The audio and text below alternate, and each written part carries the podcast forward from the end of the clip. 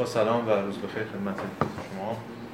حضار محترم ما جلسه گذشته در مورد خود رابطه خدایگان بنده صحبت کردیم و در واقع شرایطی رو طبیع کردیم که بتونیم خارج بشیم از این گفتمان خدایگان بنده. همونجور که خدمتتون گفته بودم اول ترم ما یه بحثی رو در مورد در واقع همین شرایط امکان دیگری یا خداگاهی دیگر در مورد صحبت کردیم. این جلسه اول ما بود و بعد وارد این رابطه دو خداگاهی شدیم که همون نبرد رو هم در پی داشت. و بعد جلسه گذشته وارد اون ارتباط خدایگان و بنده شد. مرحله بعدی همونجور که اشاره هم کردیم و الان اول جلسه اشاره می‌کنیم رواقیگری بعد شکاکیت و بعد آگاهی ناشاد. اما ما هفته گذشته دیدیم که بین خدایگان و بنده اون ارتباطی که در ابتدا تصور می‌کردیم برقرار نشده. به این معنی که خدایگان خودش رو پیروز اعلام می‌کنه یعنی بندن به پیروزیش اذعان داره ولی عملا می‌بینیم که به مرور تا جلسه پیشم دیدیم. این بنده است که داره پیروز میشه بنده است به دلایلی که اشاره هم شد. رابطش با جهان انزمامیه کار می‌کنه بر جهان فعاله. و مستقل تر از خدایگانشون خدایگان بهشون وابسته است از این حرفا این باعث میشه که به مرور بنده پیروز میدان بشه بعد هگل از منظر بنده سعی می‌کنه روایت کنه که چه اتفاقاتی افتاده تو فرایند و تاکید می‌کنه ما هم تاکید مضاعف کردیم بر خود فرآیند کار به خاطر این جلسه باش کار داره. خود اون چیزی که هگل بهش کار که کار در واقع کارکرد ایجابی داره برای هگل کاری که تربیت می‌کنه کاری که شکل میده کاری که آزاد و برده یا بنده به واسطه کارشه که آزاد میشه به شکلی از آزادی می‌رسه. و خدایگان رو رفته رفته یعنی درک می‌کنه که فاصله رو داره از خدایگان و می‌فهمه که اون آزادی قبلی که دنبالش بوده توهم بوده. در ابتدای فصل بعدی که فصل مربوط به رواقیگری حالا یه بند 198 حالا جمله دومش رو هفته بعد باید بخونیم. خیلی جمله چند لایه یک ایده های خیلی عمیقی توش هست. ولی بخش اولش میگه که این آزادی خداگاهی هنگامی که آگاهانه در تاریخ روح نمودار شد چنانچه مشهور است رواقیگری خوانده شد. بعد میگه اصل حاکم بران چنین است. آگاهی ذات اندیشنده است و هر چیز صرفا تا آنجا برای آگاهی واجد ذاتیت یا برایش حقیقی و خیر است که آگاهی خودش در بطن آن به منزله موجودی اندیشنده رفتار کند. حالا جلسه بعد باید در مورد صحبت کنیم که یعنی آگاهی خودش در آن به منزله موجودی اندیشنده رفتار کنه. ایده اصلی رواقیگری. اما فعلا تا اونجا که به بحث ما مربوطه اینه که این آزادی خداگاهی وقتی که آگاهانه در تاریخ روح نمودار می شود آگاهانه یعنی در از حیث آگاهی. وقتی که از حیث آگاهی در تاریخ روح نمودار میشه هرچند خود اینم صفته توی متن است یعنی به صورت یه نمودار آگاهانه ای پیدا می‌کنه. این بهش میگیم رواقیگری چنانچه مشهور است.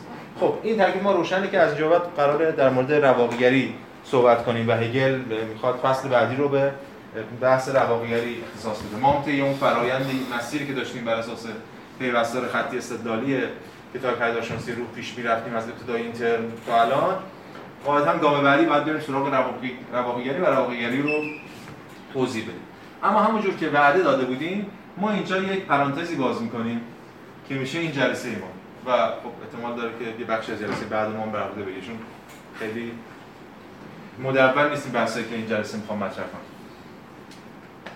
چند تا نکته رو می‌خوایم اینجا الان بهش اشاره کنیم. یکی در مورد بگیم دلالت های تاریخی خدایگار بنده در مورد این صحبت کنیم که واقعا چه مراحل بلاس تاریخی متناظر با خدایگان بنده چون سر رواقیگری، شکاکیت، آگاهی ناشاد مسیحی نه تکلیف روشنه دیگه که هر کدوم عنوانش روشه آیا خدایگان بنده مرحله متناظر باهاش وجود داره یا نه؟ که اون حالا با بحثمون مطرح می‌کنیم رو کرده موجود من میگم نقدام مطرح کنم و در واقع نظر خودم میگم. بعد از اون یک همین پرانتز ما ادامه پیدا می‌کنه بر روی روی این تمرکز می‌کنیم که اگه اسمش رو بزنیم تاثیرات نبرد. ما اگه یادتون باشه عنوان این ترم این بودش که نبرد خدایگان و بنده و نتایج آن این نتایج آن توی پیدارشناسی رو این مسیر رو طی می‌کنه که ما از هفته بعد ادامه خواهیم داد. نبرد خدایگان بنده این نتایج رو داره. اینا هر کدوم ادامه دارن. دیالکتیک اما اینجا به تاثیرات تاریخی آن در در واقع جهان پساهگلی می‌پردازیم. که چه تاثیراتی داشت این تاثیرات خب خیلی پردامنه است. من همینطور دیروز هم دیروز صبح هم داشتم فکر می‌کردم که چی بیام سر کلاس بگم. به حال ما باید انتخاب کنیم بخش از این تاثیرات رو. چون حوزه های خیلی متکثری رو تحت شاه قرار میده. یکیش روشنه که روانکاوی روانکاوی در واقع مشخصا لکان. اونم به خاطر اینکه اون ایده خیلی خیلی جا اصلا لکان خب هگلیه خیلی تصدیق پذیرفت از این نبرد خدایگان بنده. به اون بحث میرور استیج یا مرحله آینه ایش که خب خیلی مشخصا اصلا من ذاتم در دیگریه. من از این بحث ها خیلی به خداگاهی مفهوم خداگاهی هگل پیوند می‌کنه. و اگه ما بخوایم منبعی معرفی کنیم مشخصا این قرائت هایی که اخیرا ژیژک در طول چند دهه اخیر از لکان و پیوندش با هگل داده خودش نمونه اعلای تاثیرگذاری این نبرد خدایگان بنده است. که بحثای بعدی. یه مقاله هم داره. ژیژک به اسم لکان در چه نقطه هگلیست که آقای گنجی ترجمه کرد تا مجموعه رخ داد که آقای فرهاد اینا ویراج کردن. اونم خیلی مقاله خوبیه. این کتاب کالویانو هگل کجا لکان هم کتاب خوبیه تو این حوزه. ببینید چند تا بخشش هست که اصلا کل بحث خدایگان بنده رو میاد از منظر لکانی می‌خونه. نه فقط از منظر لکانی بلکه ارجاعاتی خود لکان صراحتا داده به این سمینار داره در موردش بحث کرده. کتاب هگل کجا لکان. کالویانو بله بله که ترجمه. آقای کریم خانیه حالا ترجمهش روی هم رفته قابل قبوله. یه ترمای معادله قرضی هم گذاشته. ولی کتاب کتاب در واقع قابل استفاده ایه می‌شد روی این هم رفت. یعنی من اینا رو دارم میگم که دیگه راجع به صحبت نکنم. خب ارجاع بدم. اون چیزایی که امروز در مورد صحبت می‌خوایم بکنیم مشخصا دو, دو تا حوزه است. یکی مارکس. یعنی جور مارکسیسم هگلیه که حالا مارکس خودش مشخصا هست. و یکیش هم یه جور هگل هگل در واقع نقد هگل در این حال هم نقد مارکسیسمه که ما توی با باتای نشونش این دوتا رو من توی هم کتاب آقای خداگاهی هم قبلا یکی دو صفحه به این اختصاص دادم. خیلی سطحی و خیلی ابتدایی بود. اما سعی می‌کنیم که اونو پس بدیم ببینیم به کجا می‌رسه. اما غیر از اینا که این جلسه و حالا بخش جلسه بعد هر چقدر وقت بشه بهشون خواهیم پرداخت میشه تو حوزه‌های دیگه هم باز در مورد صحبت کرد مثلا یه نمونه خیلی جدی از یک بازگشت به دیالکتیک که در این حال منتقد هگله ولی تو سنت مارکسیستی جا میشه میشه از آدورنو نام بود. با اون ایده دیالکتیک منفیش که اصلا ساختار دیالکتیک مورد انتقاد قرار میده به چه معنا و نبرد خدایگان بنده رو به چه شکلی باز بینی می‌کنه. از اون تو سنت بعدی مکتب فرانکفورت باز گرایش خیلی ایجابی تری نسبت روشنگری وجود داره مثل هابرماس و هونت که اون ایده اتفاقا هونت کل کل ایدهش کل اندیشش حول ایده بازشناسی همون recognition هگلی که ما در موردش هم صحبت کردیم. در واقع بازسازی شده همین کتابی هم همین اخیرا نوشته که زودی قرار منتشر بشه. اصلا عنوانش همین بازشناسی یعنی اجماع یعنی جمع کردن کل ایده های خودش در مورد ایده های هگلی خودش در مورد این راهکار بازشناسی. برای این دوتا البته میشه کتاب های مختلفی هم معرفی کرد ولی یک کتابی هست که من ویرایش کردم به اسم شناخت هگلگرایی از سینبرینک سینبرینک کل اینا رو کل سنت پس هگلی رو در نسبت با هگل بازخونی می‌کنه. فصل چهار و فصل پنجش به اینا اختصاص داره. یعنی فصل چهارش آدورنو و هورکایمر فصل پنجش اختصاص داره به همین ایده بازشناسی و همین بحث‌های در واقع خود نسبت خدایگان بنده هگلی و این مکتب فرانکفورت نسل بعدی. دیگه میشه از یه جور از سنت ضد هگلی هم صحبت کرد. مثل لویناس و دولوز از دو رویکرد مختلف. که اینا در واقع بحث مختلفی میشه قولشون مطرح کرد. لویناس از یه سنت یهودی سعی می‌کنه در مقابل این عقل در واقع غربی که نمونه عقلش خود هگل می‌دونه با استفاده از اون مفهوم دیگری یه آلترناتیوی در مقابل مفهوم دیگری هگلی مثلا درست کنه که نقدای زیادی هم به هگل و سنت در واقع هگلی می‌کنه. از اون دولوز هم که خب صراحتا ضد هگلیه و منتقد سرسخت هگل. برای دولوز البته بازم در کنار لکان این کتاب من معرفی می‌کنم کتابی که متاسفانه به این ترم ما نرسید ولی دیگه قراره برسه تا همین ظرف چند چند هفته آینده منتشر بشه. به اسم خداگاهی هگلی و فصل ساختگران فرانسوی. این کتاب فصل دوم سومش یعنی در واقع فصل سوم چهارمش دولوز و لکانه. در مورد نسبتشون با همین ارباب برده هگل. هرچند لکانش خیلی درخشان نیست این کتاب اون بخش مربوط لکانش. درخشان ترین بخشش مربوط به باتایی که ما امروز بهش ارجاع خواهیم داد. باز میشه این سنت رو توی در واقع این رویکرد و جاهای دیگه هم ردیابی کرد تاثیراتش رو بازخوانی کرد که ما خب خیلی گسترده میشه من امروز قصد دارم که متمرکز بشم روی مارکس و باتای. به خاطر اینکه بخش قابل توجه از اون نقدهایی که اون مطرحه اینجا ما خواهیم دید. ولی به هر حال بخوایم یا نخوایم بحثایی که این جلسه مطرح میشه نسبت به بحثایی که جلسات قبلی مطرح شده یه مقدار پراکنده است. به خاطر اینکه ما در نهایت ما مارکس رو که نمیگیم یا باتایی که نمیگیم ما می‌خوایم بگیم که چه تأثیری داشته هگل توی اونا می‌شد اصلا اینجا اینو نگفت این پرانتز رو باز نکرد این مسیر هم ادامه بدیم. ولی از این جهت برای من خیلی مهمه که این کار رو انجام بدم حتما. اینه که از همین ابتدا ببینیم چقدر خود هگل چه واجد چه قابلیت هایی هست که بعدها آشکار میشه. یعنی یه رادیکالیته تو خود هگل هست که شاید ما تو شهرهای متعارف اینو از دست بدیم و بعدا می‌بینیم مثلا باتای چیکار می‌کنه با هگل یا دیگر از این جهت می‌تونه کمک کنه ما از همین الان ذهنیت ما رو به ذهنیت ما, ذهنیت ما کمک کنه و در ضمن می‌تونه به اون قرائتی که من از این خدایگان بنده هگلی می‌خوام ارائه بدم به اونم کمک کنه توی این جلسه. پس این از ماجرای این جلسه ما و برنامه که داریم. دیگه حالا این جلسه که احتمالاً شاید نرسیم به همه این بحثا. بعد از اینکه بحثا تموم شد حالا چه آخر این جلسه باشه چه اوایل جلسه بعد.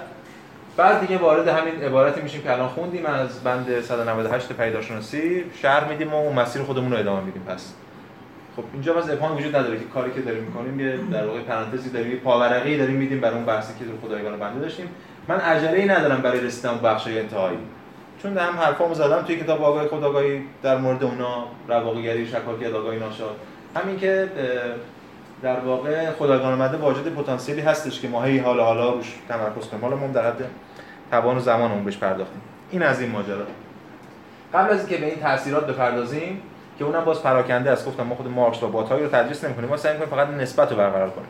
یکی دو تا مفهوم رو سعی می‌کنیم برجسته کنیم یه ارجاعاتی بدیم بهشون و بفهمیم که اینا با خدایگان و بندگی هگل دقیقاً دارن چیکار می‌کنن.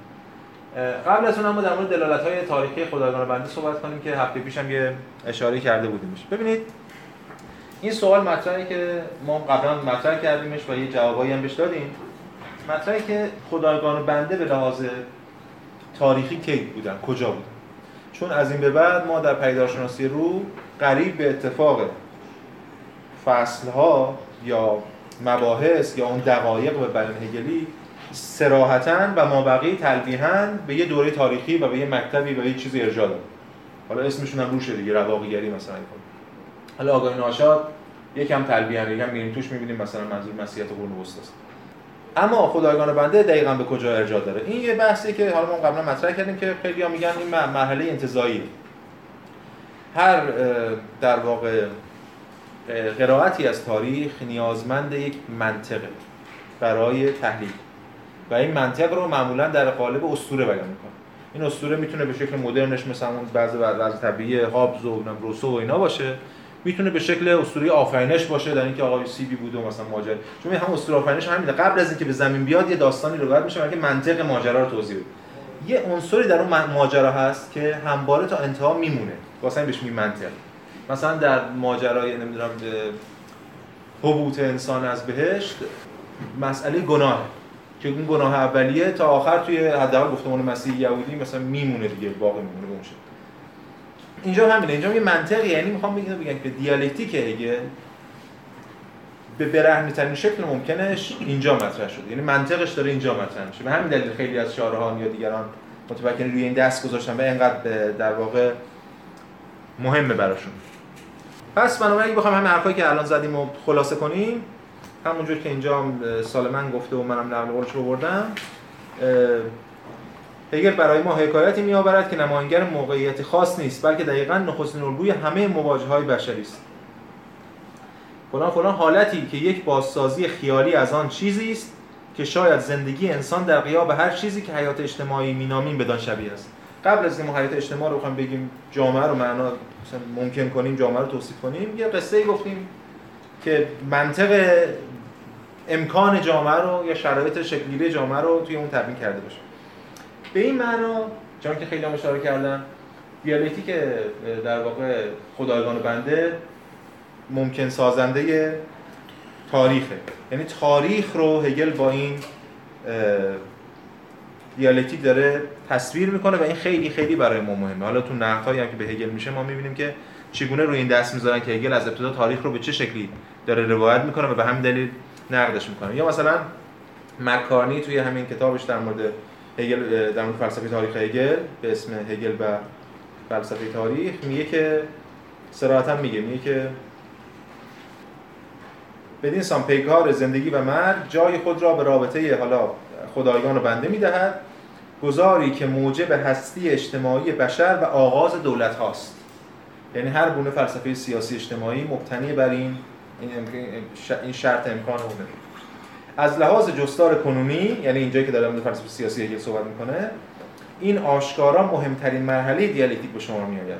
زیرا با این نخستین آگاهی از جامعه و سیاست شالوده شکوفایی تاریخی تاریخی راستین پیریزی شده است.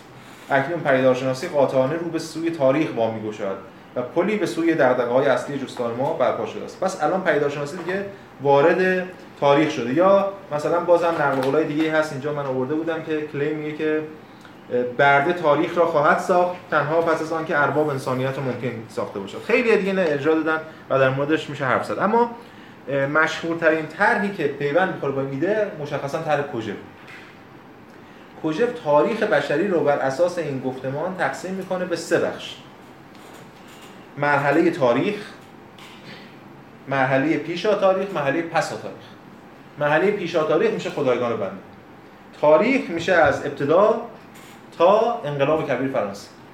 و بعد از انقلاب کبیر فرانسه یه امکانی یه اتفاقی افتاده که الان توشیم. یعنی با ناپلون و چیز که الان مرحله در واقع پایان تاریخه مرحله پایان تاریخی. حالا کار به این بحثای کوژب ندارم که تا چه حدی درون هگل تا چه حدی اصلا از هگل فاصله می‌گیره به چیز دیگه. یه ریشه های هگلی هم داره یادتون باشه در همین ابتدای پیشگفتار هگل صحبت می‌کرد در موردی که الان ما در آغاز پایانیم و نمی‌دونم یادتون باشه الان زمانه ظهور ممکن شده است رو و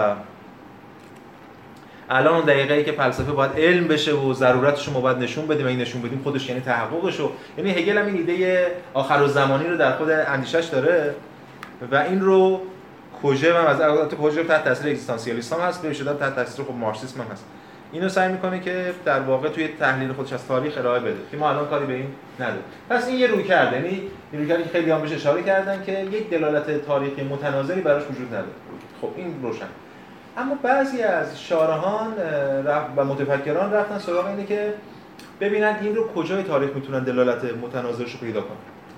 اینها معمولا رویکردهایی که در درون گفتمان هگلی نیست بلکه می‌خواد از برخی از شاخصهای این نبرد استفاده کنه برای یه چیز دیگر رو توضیح بده که من توی همین یه توی نمی‌خواستم واردش بشم توی پاورقی توی همین کتابم اینا رو در موردش صحبت کردم مثلا یه تفسیری که شباهت رابطه میان خدایگان و بنده و رابطه ارباب و رعیت در دوره فئودالی یا جان استوارت اون کتابش هم در واقع در دوستای شما داره ترجمه جمعی میشه اون کتابی مویار جمع کرده اونجا تعارض خداگان و بنده رو برده تعارض ایمان و روشنگری و سعی کرد ازش المان‌هایی در بیاره. یا تو خود گفتمان روانکاوی وقتی صحبت می‌کنیم همینه دیگه. یعنی رابطه خدایگان بنده یه قرائت های فرویدیش هم میشه رابطه اگو سوپر اگو و اینا. و نمونه های دیگه که شاید که مشهورترین نمونه هاش هم بحث سیمون دوبواره توی کتاب جنس دوم که رابطه خدایگان بنده رو می‌بره تو گفتمان رابطه زن و مرد و سعی می‌کنه که با همین یعنی با ارجاع مستقیم به هگل سعی می‌کنه اینو تحلیل کنه. اینو این به درد این این رو کرده به درد بحث ما نمی‌خوره چون که ما دنبال دلالت تاریخی متناظریم و اینا این دلالت ها اینا سعی می‌کنن ایده ای ازش بگیرن یعنی تو زمین بازی خودشون می‌برن. پس این دو تا رویکرد موجود. یه رویکرد میگه دلالت تاریخی نداره ما دوره پیش تاریخ یه رویکرد میگم که دلالت های پراکنده ازش استخراج می‌کنه. اما اون رویکردی که من اینجا مطرح کردم به شکل خیلی ابتدایی و الانم می‌خوام یکم ازش دفاع کنم رویکردی که و به این سراحتی که الان خودم میگم جایی ندیدمش اگه کسی دیده به من بگی که حداقل به اونم یه سری بزنه به اون منبع اشاره این است که دیالکتیک خدایگان بنده در واقع گفتمان یهودیت. یعنی برگرفته از گفت رابطه خدا و انسان در گفتمان یهودی. به همین دلیل تاکید داریم روی اینکه این ترمینولوژی رو به سمت خدایگان بنده ببریم به جای ارباب و برده. میشه شواهدی هم در موردش مطرح کرد. هرچند این ادعا به این معنا نیستش که الان مثلا در هگل چیزی بوده. این مشخصا هگل داره فقط به مثلا مرحله یهودی اشاره می‌کنه و باقی شهرها غلطن. اتفاقا یه جور جمع کردن تمام شهرهای موجود. اولا خود یهودیت از حیث ادیان ابراهیمی یه مرحله پیشا تاریخه ببینید مسیحیت پیش مسیحیت تاریخ داره. معلومه کی بوده کجا بوده. حالا یه داستانهایی بهش نسبت داده میشه یا نمیشه بحث دیگه است. ولی معلومه کی بوده دوره روم بوده چجوری به صلیب کشیده شده یا نشده. سایر ادیان مثلا دین اسلام تکلیف روشن به لاس تاریخی جایگاه داره. ولی موسی به لاس تاریخی جایی نه اسطوره است. عهد عتیق اسطوره است. مثل مثل شاهنامه ما. این مرحله پیشا تاریخه و خود این پیشا تاریخی بودن این ماجرا پیوند می‌خوره اتفاقا با همین یه شباهتایی داره با همین ایده ای که اینجا هگل مد نظرش مسائل پیشا تاریخ دین. چون به حال فراموش نکنیم که برای هگل یه سطحی از این تاریخ تاریخ دین میشه. و یه نکته بسیار مهم اینه که در توجیه این حرف من این است که ما در انتهای این, این ترم به آگاهی ناشاد مسیحی می‌رسیم. یعنی گفتمان یهودیت داریم وارد گفتمان مسیحیت میشیم. و هگل بارها بارها به کرات یهودیت رو نقد کرده که اصلا از دل نقد یهودیت هگل به مسیحیت می‌رسه. و حتی وقتی مسیحیت هم نقد می‌کنه هگل حالا ما الان واردش نمیشیم. ما بعد همون دیگه میفته برای سال آینده نمی‌دونم احتمالاً تابستان سال آینده یا پاییز ببینیم چی بهش می‌رسیم. بخش دین رو از پیداشناسی روح ما می‌خونیم. می‌بینیم هگل حتی مسیحیت رو نقد می‌کنه. نقد اصلیش مسیحیت اینه که مسیحیت یهودی هنوز. و مسیحیت انگار انگار هنوز مسیح ظهور نکرده در مسیحیت. همون ساختارهای یهودی و اون رابطه بین انسان و خدا. نقد اصلی هگل به یهودیت این است که رابطه انسان خدا به جای عشق بر ترس و عبودیت بنا شده و این اصل اساسی رابطه خدایگان و بنده در پیداشناسی روحه که ما دیدیم. ترس خدمت و کار. اینا رو همه رو بزنیم کنار هم دیگه. به ویژه این نقل قولایی هم از خود هگل بیاریم. که من کوتاه‌ترش آوردم تو این کتاب. الان یکم نقل قول مفصل‌ترش می‌خوام بخونم. در همین کتاب استقرار شریعت در مذهب مسیح هگل میگه که وضع غمانگیز ملت یهود بعد یه معترضه هم میاره. ملتی که قانون حاکم بر زندگی خیش را نازل شده از خود حکمت متعال می‌دانست. در حالی که جان وی اکنون در زیر بار فرامین وضع شده ای که برای کمترین امر بی اهمیتی در زندگی روزمرش قاعده سختگیر و خوردبین تجویز می‌کرد چندان که تمامی ملت گویی حکم صومعه نشینانی ریاضتکش را داشت دست و پا می‌زد. به نحوی که گویی مقدسترین چیزها یعنی عبادت خدا و تقوا نیز به زور به, سوی به صورت قواعدی مرده در آمده و طبق بندی شده شدن و برای قدرت ابتکار جان چیزی جز این نمانده است که به عبودیتش نسبت به قوانینی که خودش در ساختن آنها دخالتی ندارد مغرور باشه بعد میاد تو ادامه میده. حالا ما نمی‌خوایم خیلی الان وقت بذاریم روش بعد میگه که آری وضع اندوهبار چنین ملتی در نزد کسانی که روح و قلب نجیبتری داشتند و نمی توانستند آن جنبه خودی خیش را منکر شوند و تا حد ماشین های بیجان تنظر کنند ناگزیر میبایست نیاز به فعالیتی آزادانه تر از قانع شدن به معیشتی ناخودآگاه را بیدار کند خب پس میگه برای کسانی که نمی‌خوان تم بدن به اینکه ماشین بشن یه چیز دیگه باید بیدار بشه. اون چیز دیگه چیه؟ و نیاز به بهرهمندی نجیبانه تری از بزرگ پنداشتن خود در عین بردگی را در وجودشان برانگیزانند یعنی به این مرحله می‌رسن یک گام فراتر از این یهودیت این است که در عین اینکه در بردگی موندن اما یک آزادی درونی دست پیدا کنند.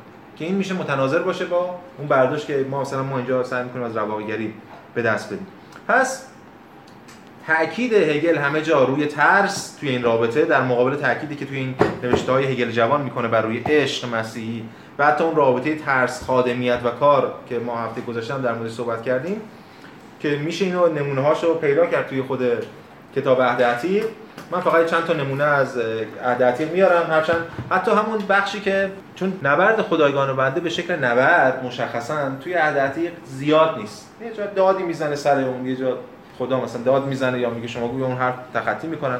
یه جای نبرد هست اونم کشتی که می‌گیرن. آره. و اون کشتی اتفاقا خیلی حالا به نبرد خدایگان بنده خیلی ارتباطی نداره. میشه اونم خوند. الان حالا فرصتش نیست. ولی یه شباهت هم میشه بین اون پیدا کرد. اونجا در واقع خدایگان یا همون خدا که اسمی ازش برده نمیشه. این هرچی یعقوب میگه کی هستی نمیگه اسمشو ولی در واقع منظور خداست. چون تیترش هم در واقع کشتی کشتی با خداست. اونجا شکست می‌خوره ولی یه ضربه می‌زنه در واقع ران یعقوب رو می‌زنه میشکنه و بعدا اونم یه برکتی ازش می‌گیره و اینو رها می‌کنه. این گروگان گرفتن خداوند برای گرفتن برکت هست توی عدد چند جای دیگه هم هست. این گروگان میگن که برکتی بهشون بده. اما وارد اون بحث نمیشیم که اون بحث هم اتفاقا بی ربط نیست اگه ما خواستیم یه لکچری در مورد این نسبت بدیم اونم باید می آوردیم و می‌دیدیم.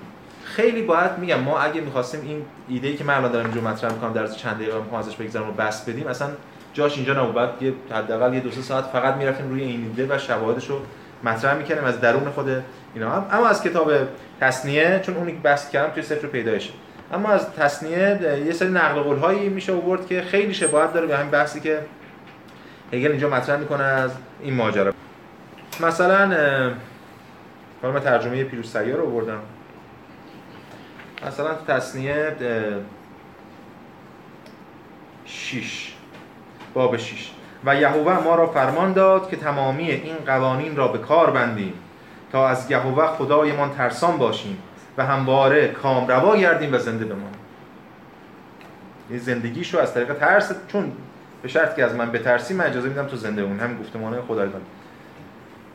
دادگری ما چنین باشد. نگاه داشتن و به کار بستن تمامی این فرمان ها برابر یهوه خدایمان. آنچنان که ما را امن کرده است. یا مثلا باز جلوتر در این باب هشت که آزمون صحراست میگه که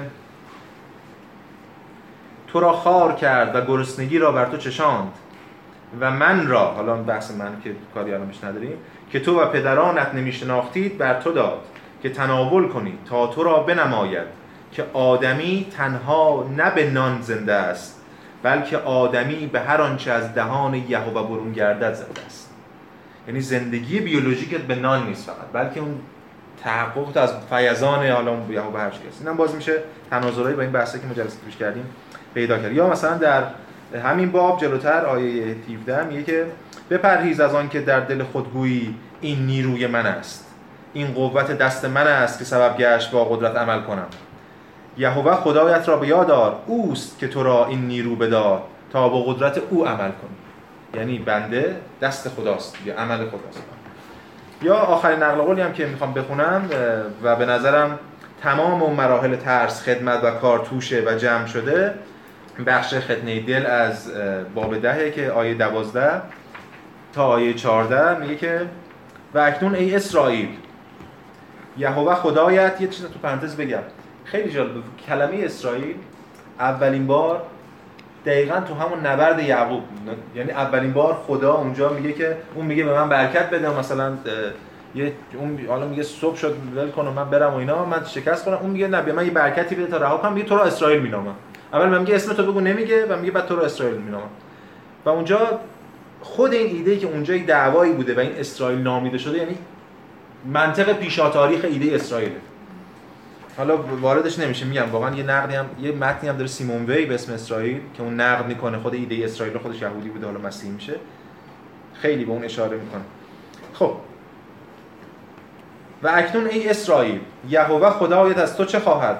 جز آن که از یهوه خدایت ترسان باش و جمله راه های او را طی کنی و وی را دوست بداری و یهوه خدایت را به تمامی دل و تمامی جان خیش پرستش کنی. و فرمانهای یهوه و قوانین او را که امروز بهر نیکبختیت بر تو حکم می‌کنم نگاه دارید. آسمان ها و آسمان های آسمان ها و زمین و هر آنچه در آن است از آن یهوه خدای توست. خب اینو باز میشه تو همین تصنیه که نمونه زیادی پیدا کرد جای دیگه هم میشه به اینا اشاره کرد. اما بعدها ما بریم جلوتر باز من توی بخش آگاهی ناشاد به همین قرائت خودم اشاره می‌کنم برای اینکه اون بحث رو می‌تونیم ما بیشتر باز کنیم و بیشتر در موردش صحبت کنیم. قبل از که از این بخش خارج شیم و حال سوالا رو جواب بدم و برم بحث بعدی دو تا نکته لازم اشاره بکنم. یکی اینکه خدایگان چه بلایی سرش میاد؟ چون از این به بعد دیگه ما داستان بنده رو داریم میگیم. بنده رفت تو رواقیگری و دیگه اون ماجرا شما رو باید بگیم خدایگان چه میشه اینجا؟ ما این سوال رو مطرح می‌کنیم اینجا که نه به این معنی که حتما الان جواب بدیم. سعی می‌کنیم خدایگان رو ردیابی کنیم در دقایق بعدی. یک روی کرد هستش که میگه خداوند خدایگان اصلا نیست و نابود میشه. یعنی از بین میره اصلا میمیره از فرط انفعال دچار حذف میشه از تاریخ.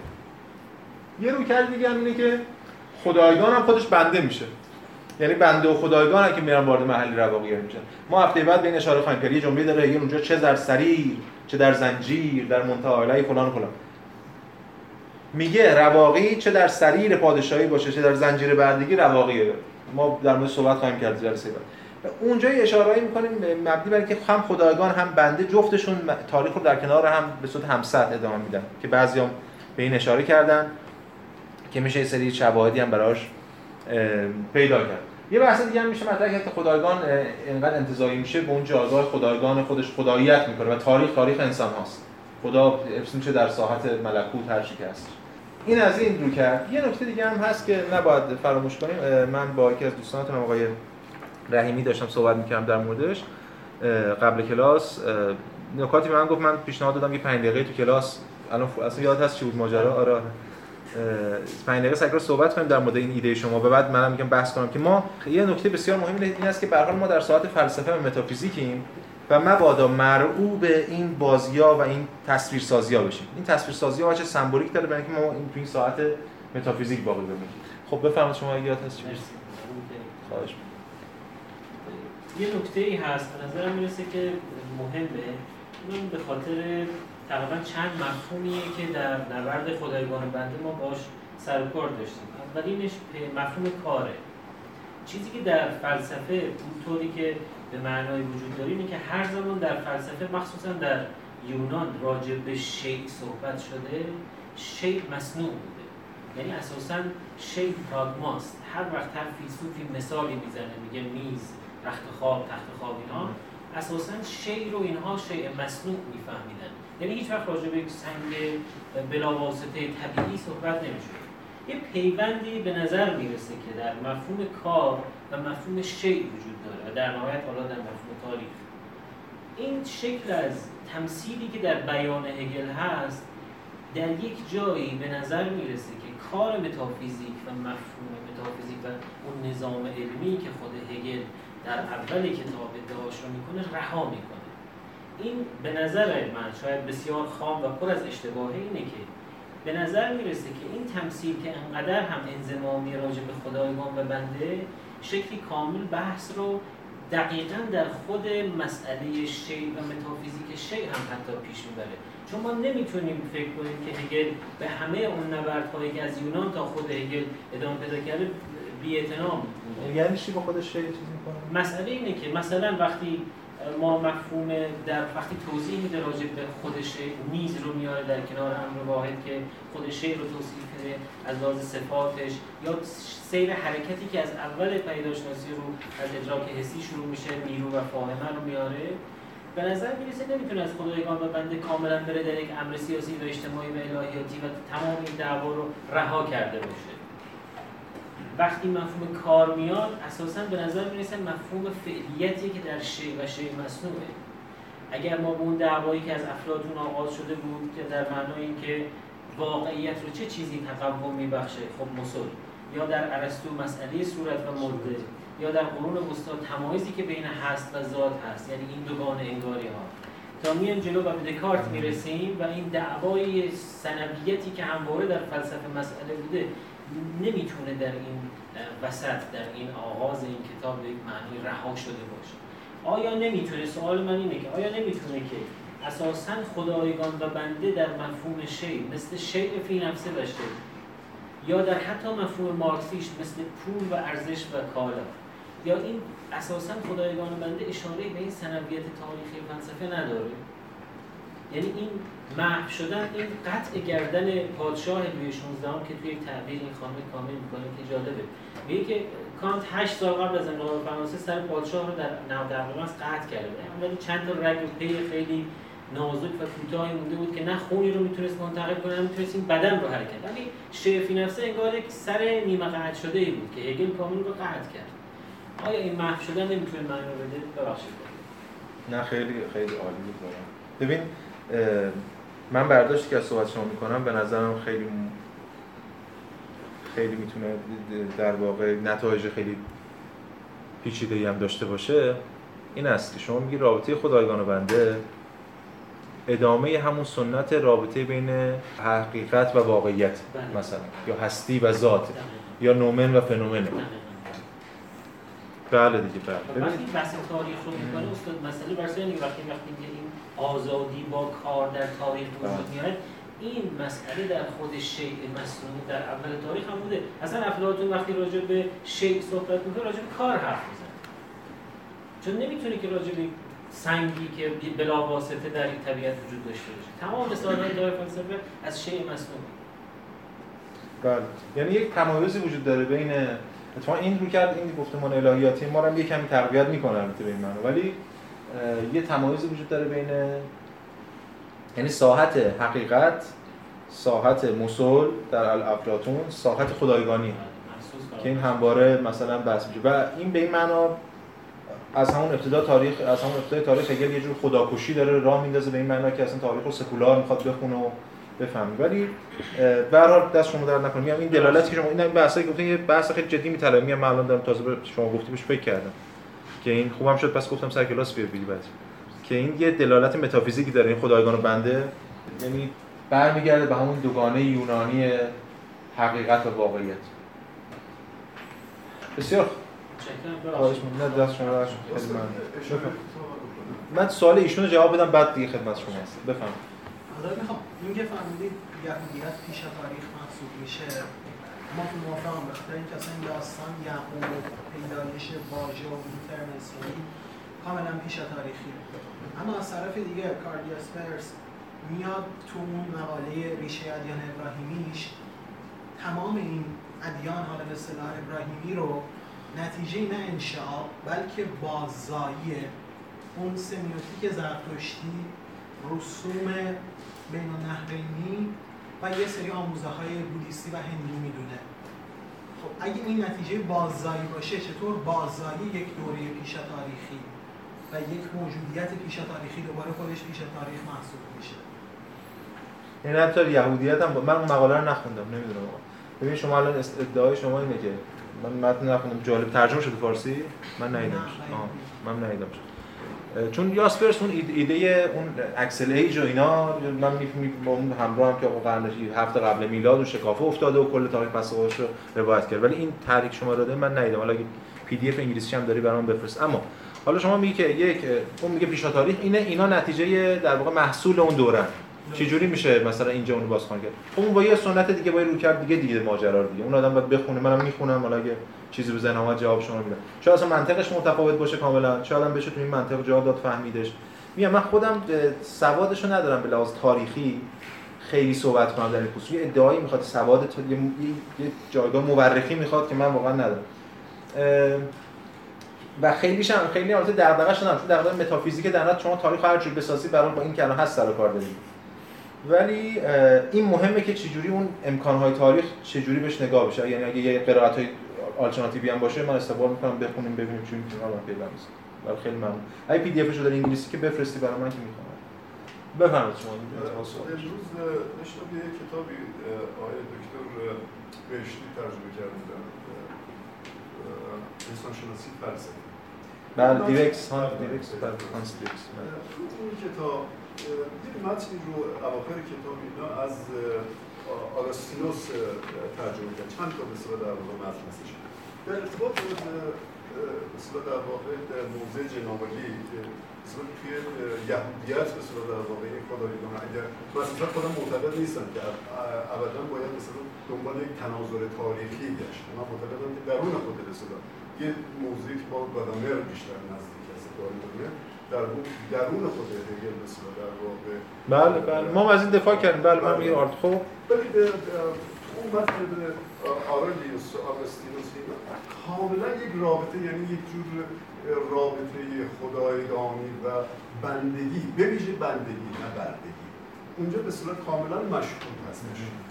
خیلی واضحه خیلی واضحه. الان فکر می‌کنم اصلا ممکن اصلا خود این مقابلش بوده و خیلی واضح مثل در واقع این رابطه مثل با خدایگانی و بندگی ما یعنی همون خدایگانی که مثلا در واقع تو خداگاهی مثلا در واقع تو خداگاهی که خودشون رسونده به سطح مثلا در واقع خدایگانی شما در اونجا اون رو به چشم می‌بینید. ولی در مثلا در واقع این پرستشی که داره مثلا در واقع بنده می‌کنه از اون خدایگانی این بنده است که بسیار فعاله این بنده است که بسیار فعاله این بنده است که بسیار توسعه پیدا بسیار. خیلی ممنون از منبعی گفتیم من اینم برام بخونم دوست.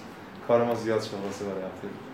دست شما در نکنه. ولی اینکه میگه بنده فعاله یعنی فعالیت از منظر بنده اتفاق میفته حالا ما بعدا باید در مورد صحبت کنیم به وقتش که هگل را ارتباطش با دین چطوره. این خیلی بحث پیچیده خیلی پیچیده است. یعنی چند لایه است. امیدوارم اون روز بتونیم اینو تبیین کنیم دیگه که هگل یه جایی کاملا فویرباخیه. کاملا کل الهیات روانشناختی می‌خونه. بر ساخته بنده است. بر ساخته انسان برای مشکل حل مشکلات. یه جای دیگه به اون روح روح حالا در مسابقه خداوند اونتولوژیکال و اصلی شناسانه اونو می‌خونه و یه ارتباط میگه. حتی بعضی از اسطوره از اصطلاح آفرینش هم استفاده می‌کنه البته به صورت سمبولیک. یا مثلا میگه منطق در مقدمه منطق میگه منطق نمی‌دونم جهان قانون جهان قبل از اینکه خلق بشه توسط خداوند از این حرفا. اونجا ما باید بتونیم ایمننسی خداوند رو در اون جهان تبیین کنیم. این نکته که شما میگید به همون اشاره باید ببینیم اون موقع زورمون می‌رسه کار بکنیم یا نه. بفهمید خیلی مسئله ببینید در در هگل تا زمان تا عناصر فلسفه حقیقی شما از انسان خبری نمی‌دید یعنی انسان کاملا نمیشه اونم در بند 65 توی عناصر فلسفه حق هستش که اینجا درباره انسان ارتباطش با جامعه مدنی و به صورت در واقع شاخص بودن و شخصیت پیدا کردن انسان به صورت حقوق است در تمام رسول آثار قبلش این از انسان صحبت بله اونم بعدش رد می‌کنه. بله.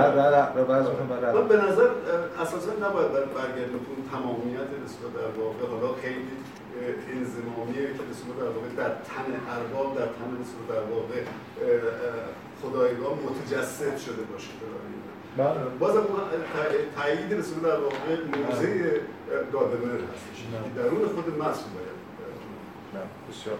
خب شما بفرمایید دیگه بریم باقی یه چیزی که به یه قسمت از این تأکیدی که روی اسطوره هستش این بحثی که گفتید هر تبیینی که قراره باشه یه اسطوره اولیه داره که اون یه منطقی داره که حالا قرار از اون به بعد بره. مثلا هابز مثال زدید یا اسطوره آفرینش که طرح اسطوره‌ای داره اون اول و بر اساس اون اگر ما خیلی بیایم روی اسطوره تاکید بکنیم اون وقت یه مشکلی پیش نمیاد. این مشکل که خب انگار که هر کی به اندازه خودش داره حقیقت رو میگه حقیقت نزد همه است.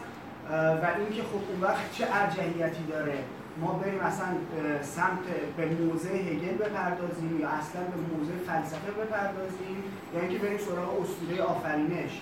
یعنی بریم با دین بخوایم همه چی رو توضیح بدیم. چون تو همشون داره این اتفاق میفته دیگه. هر کدومشون یه منطقی دارن دارن تبدیل ببینید خیلی بحث مفصلی. این سوال شما که اصلا به این بحث ما خیلی بحث مفصل. شما به این بهانه در واقع این الان اینجا مطرحش کردیم اصلا برمیگرده به خود بحث این ضرورت فلسفه که توی هم موقع قرن هیلم خیلی بحثش مطرح میشه که چرا فلسفه نسبت واقعی بحث لوگوس و موتوس وقتی که من میگم اسطوره ای اولا من از اسطوره استفاده می‌کنم هر استفاده که هر کسی می‌کنه. همون هر دوستان اشاره کرد هگل از انسان استفاده نمی‌کنه فقط در بند از بند 65 عناصر شروع می‌کنه و بعد اونم بدتر می‌کنه. اون حقش انتزاعیه و بعدا نه. هر ترمینولوژی که ما به کار می‌بریم در نهایت واکنشی. برداشت من که در شرایط فعلی ما یک تصور غلطی رو داریم از یه چیزی به اسم اسطوره در مقابل چیزی به اسم عقل.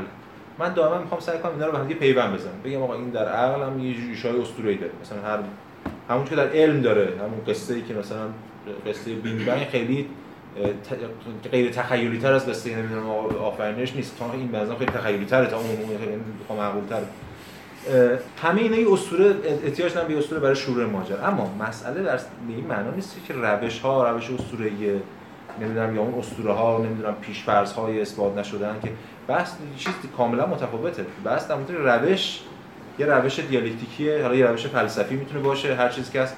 و ما معیار صدق می‌تونیم بر اساس خود انسجام یا هر چیز دیگه در موردش صحبت کنیم و مهمتر از همه خود اسطوره ها تاریخی هستند این چیزی که از هگل بهم یاد گرفتیم. یعنی خود اسطوره به مسابقه امر تاریخی باید تحلیل بشه.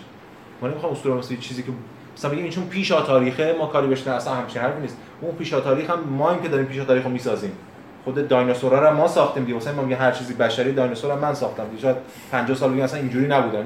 این اسکلت رو یه جور دیگه سرهم کنم یه جور دیگه بودن. هیچ بعید نیست. یعنی ما بازسازی کردیم همین.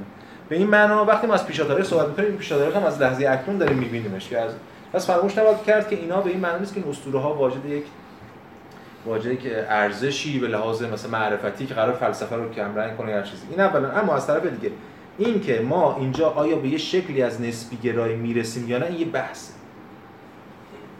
اگه نسبی گرایی به من معنای نفی هر شکلی از معیار باشه منم منتقدشم اما اگه نسبی گرایی به معنای نقد یگانه تصویری از جهان حقیقت و خداوند باشه بله فلسفه اصلا چیزی نیست نسبی گرایشون فلسفه از دقیق نقد میگذره و نقدم مثلا پیشا پیش داره یک چارچوبی رو زیر سوال می‌بره. این یه میگم بحث مفصل یه معنی سرفست یک لکچری رو احتمالاً چند دقیقه بهتون گفتم. بسیار خوب. برمیگردیم به بحث خودمون. در مورد مارکس و باتای امیدوارم که میگم ما سعی کنم مقدمات رو بگم که ما قرار نیست مارکس باتای بگیم. قرار ببینیم. مشخصا نه کل هگل حتی. مشخصا بحث نبرد خدایگان بنده چه کجاها تو اینا سر برمیاره و چه کمکهایی می‌کنه به ما برای فهم اینها. در مارکس ما سری ترم هایی داریم که خب ترم خیلی مشهوریه و ما می‌دونیم که ارتباط مستقیم داره با اینجا. هرچند خود مارکس صراحتا برخلاف بعضی برخی شارحان خودش و مارکسیستا خود مارکس صراحتا اشاره نمی‌کنه به اینکه اون رابطه پرولتاریا و بورژوا اون تضاد طبقاتی رو از خدایگان بنده گرفت ولی خب ترمینولوژی که استفاده می‌کنه بحثی که می‌کنه که من نقل قولش میارم نشون میده که این نسبت برقراره. بعضی از بحث‌ها مثل از خود بیگانگی که تو مارکس داری جدیه یکی از ریشه هاش تو هگل اینجاست. یه جای دیگه هم تو همین پیدارشناسی رو یه فصلی داریم به اسم از خود بیگانگی و فرهنگ که اونم در موردش به وقت صحبت خواهیم کرد یکی اون یه خود بحث تضاد طبقاتی ریشه هایی داره اینجا میشه پیدا کرد. یا بحث شیوارگی سوژه که سوژه چگونه شیواره میشه تبدیل به شی میشه. به خاطر کارش تبدیل به شی میشه. اصلا خود فرایند کار فرایند شی سازه یعنی کارگر رو تبدیل به شی می‌کنه مثلا که این توی خود هگل هم هست یه نکته که به نظرم مهمه این است که شاید مهمترین ترمی که به درد کار ما بخوره به خاطر که توی خود هگل هم بهش اشاره کردیم الان توی مارکس هم بهش اشاره میشه خود مفهوم کار. بی تردید. این که خیلی روشنه. که ببینیم کار نزد مارکس چه نسبتی داره با کار توی بحث خدایگان بنده و چه استفاده در واقع انتقادی مارکس ازش می‌کنه. یعنی هم ایجابی هم سلبی. اما قبل از اون یه اشاره هم لازم بکنیم به خود بحث اجتماعیت ذاتی انسان یا جامعه پذیر انسان سوشابیلیتی اینکه انسان ذاتا یه چیز اجتماعی انسان ذاتا موجود اجتماعیه. قبلا هم مطرح شده بود ولی هیچ جایی تا قبل از هگل به این صراحت مطرح نشده و مبانی فلسفیش تبیین نشده. ما توی قبلش تو قبلش تو هردر هم داریم دیگه. هردر به عنوان بنیانگذار فلسفه فرهنگ مطرحی که هردر هم از این صحبت می‌کنه که انسان موصول فرهنگی موجود زبانی انسان در زبان زاد از این حرفا. ولی هیچ جا در هگل مثل هگل این مطرح نشده که انسان ذاتی نداره از آن خودش. دیگه انسان ذاتش بیرونه. ذاتش جامعه است. اصلا چیزی به اسم فرد منفک از جامعه وجود نداره. یکی از دلایلی که حالا دوستان اشاره کرد که هگل خیلی عبا داره از که از انسان صحبت کنه به ما و انسان دقیقاً یه واکنشی به ایندیویدوالیسم مدرن. یعنی اون از انسان به ما و انسان صحبت می‌کنه انسان وقتی از تو سیاست شروع می‌کنه از انسان فرد شروع می‌کنه یعنی فرد چون که انسانه پس حق حیات داره. چی گفتیم اصلا؟ یعنی موجود میمیرن چون انسان حق تعیین سرنوشت اصلا حرفای مفت یعنی هگل بهش میگه abstract right حق انتزاعی. چی گفته تو انسانی ولی همین الان تو افریقا داری زندگی هیچ از این حقا رو نداری. که الان تو بگو من حق دارم. یه چیزی هم مثل حقوق بشر همین دیگه. هر کس حق دارد. خب اینا حق نداره. چیکار کنیم؟ می‌بینید مسئله در موردی که هگل این حق رو باید همواره به دست آورد. حق همواره در ساحت جامعه است که باز شناخته میشه. بازشناسی حاصل نبرده. اگه حق رو بیان از اتفاقا اتفاقا اگه من جهان سومی که بیاد از اون ور بگه آقا ما به شما حق میدیم که فلان. این نشون حق هم نداره. باز همون گفتمان دیگه است. حق وقتی که شما اینو به چنگ این ایده که انسان ذاتا یا اش... حالا بحث حق به کنار. این ایده که انسان ذاتا اجتماعی یه ایده هگلیه که بعدا مارکس روش خیلی تمرکز می‌کنه و اون اصلا هم مفهوم آزادی هم مفهوم آرمان همه توی مارکس به این معنا تحت تاثیر این گفتمان هگلی میشه. این کتاب خیلی درخشانی به اسم نظریه بیگانگی مارکس که مال روشه. اینجا مارکس چیز مثالش اشاره می‌کنه که موضع هگلی مارکس رو تبیین می‌کنه که خب همینجا ما دیدیم که چجوری هگل تبیینش کردیم. مارکس انسان را موجودی جهان شمول و بنابراین آزاد تعریف می‌کند و نیرویی که انسان را قادر می‌سازد چنین موجودی باشد از حالا اینجا ترجمه کرد اجتماعیت همون سوشالیتی. اجتماعیت ذاتی انسان ناشی می‌شود. این بنام معناست که پیوند مستقیم بین آزادی به عنوان جهان شمولی انسان و اجتماعیت وجود دارد. چنان که می‌دانیم یعنی در یک کلام انسان تنها آزاد نیست. برخلاف اون سیستم رستویی و اینا که انسان تنها آزاد هر کاری بکنه انسان تنها تا وقتی که در یک جامعه بازشناسی نشه اصلا آزادی براش معنی نداره. چنان که می‌دانیم به نظر مارکس ذات انسانی طبیعت نخست فقط برای انسان اجتماعی وجود دارد. به میافزاید که فردیت حقیقی را نمی‌توان منتظر از اجتماعیت دریافت. یعنی حتی فرد تنها مبتنی بر جامعه است. چون ذات درونی صلبی از درون یا ایجابی نداره. نه حتی اگر شکل فردیتی که شخص در ذهن دارد فعالیت خلاقانه علمی یا به واقع هنری باشه. حتی در هنر هم وقتی ما میام این هنر برگرفته از خلاقیت فردی است این اصلا بی‌معنیه. چون از که نمیشه چون خلاقیت فردیش محصول. ما امروز که اینجا نشستیم با هم دیگه چون در مورد بخش نیرو و فاهمه از پیداشانسی رو صحبت کردیم که شی چیزی نیست جز کانونی توهی از نیروها الان می‌فهمیم یعنی چی انسان اجتماعی. نمی‌تونستیم بدون این بفهمیم. شعاری می‌شد خیلی حرف دعایی می‌کرد. بعد میگه بدون تردید هگل به حق است وقتی می‌گوید فلان کنیم بعد مورد بحث دیگه هگل صحبت می‌کنه. پس بنابراین ما می‌بینیم که این ایده یه ایده این ایده مارکسی در واقع یه ایده هگلی. حالا خود مارکس در دست نوشته ها که حالا من اینجا از این تر... از این مجموعه که تو کتاب هستی آگاهی آقای افتخار راد اینا جمع کردن از اون نقل قول می‌کنم. به خود دست نوشته ها می‌رسیم میگه که فقط ماده فعالیت من نیست که به مسابقه تولید اجتماعی به من داده می شود بلکه هستی خود من نیز فعالیت اجتماعی است. از این رو آنچه خودم تولید می کنم در واقع برای جامعه و با آگاهی از فعالیت خودم مانند موجودی اجتماعی تولید می کنم بعد چند خط بعدش میگه که پیش از هر چیز باید از این فرض که جامعه را به عنوان امری انتزاعی رو در روی فرد قرار دهیم اجتناب کنیم. اصلا مواجهه مارکس و همچنین قبلش مواجهه هگل. با مسئله فرد یا جمع فرد یا جامعه پیشا پیش از این مسئله دیگری میره. یعنی اون دوگانه فرد یا جمع و اینا رفت می‌کنه از پیش. اصلا فرد بدون جمع نداریم جمع بدون فرد هم نداریم. فرد یک موجود اجتماعی است. پس تجلی زندگی او تجلی نشان دهنده زندگی اجتماعی است. حتی زمانی که مستقیما به صورت اجتماعی و همبسته با دیگر انسان ها ظاهر نشود. حتی وقتی تنها باشه تو قارم بره باز این ماهیت اجتماعی. این پس یه بحث دیگه این که قبل از اینکه وارد بحث کار بشیم این اجتماعیت ذاتی انسان که مارکس خیلی روش تاکید می‌کنه همونجوری که نقل قولایی هم خوندم و بازم میشه نقل قول از خود سرمایه که حالا متأخرتره ما این نقل قول که الان خوندیم مارکس جوانه. نشون میده که این پیوند می‌تونه چگونه برقرار بشه.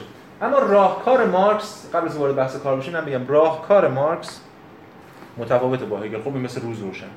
یعنی مارکس نمیگه که خب حالا این بنده بره مثلا به آزادی درونی برسه و بعد چکاکیات رد فلان و کل این تاریخ طی بشه تا برسه به دانش مطلق مارکس دنبال اتصال کوتاه. یعنی که همین الان چگونه می‌شود رستگاری رو محقق کرد؟ و یه توجیه از تاریخ میده که باز تو تحلیلش هم کاملا دیالکتیکی هگلی دیگه که این مراحل طی شده مثل دیالکتیکی. الان در آستانه پایان تاریخیم و این دقیقه تاریخی اون دقیقه دقیقه مهمی که الان که باید از طریق پراکسیس انقلاب این کارو هم بس که تو تز شماره 3 تزای فویرباخ می‌کنه دیگه. که آقا این پراکسیس انقلابیه. فعالیت فقط از طریق پراکسیس انقلابی ممکنه محقق میشه پس نقدی که مارکس می‌کنه به هگل این است که آزادی که اینجا هگل ازش صحبت می‌کنه آزادی انتزاعیه مارکس به دنبال آزادی عینی. مثل حق انتزاعی هر چیز دیگه. بله مارکس به دنبال آزادی عینیه. هگل ولی دنبال آزادی انتزاعی این نقد مارکس به هگل. اما حالا بحث ب... این بحث بحث دیگه یا بحث رهایی رهاسازی و آزادی بله بین لیبریشن و فریدم و اینا تمام بله.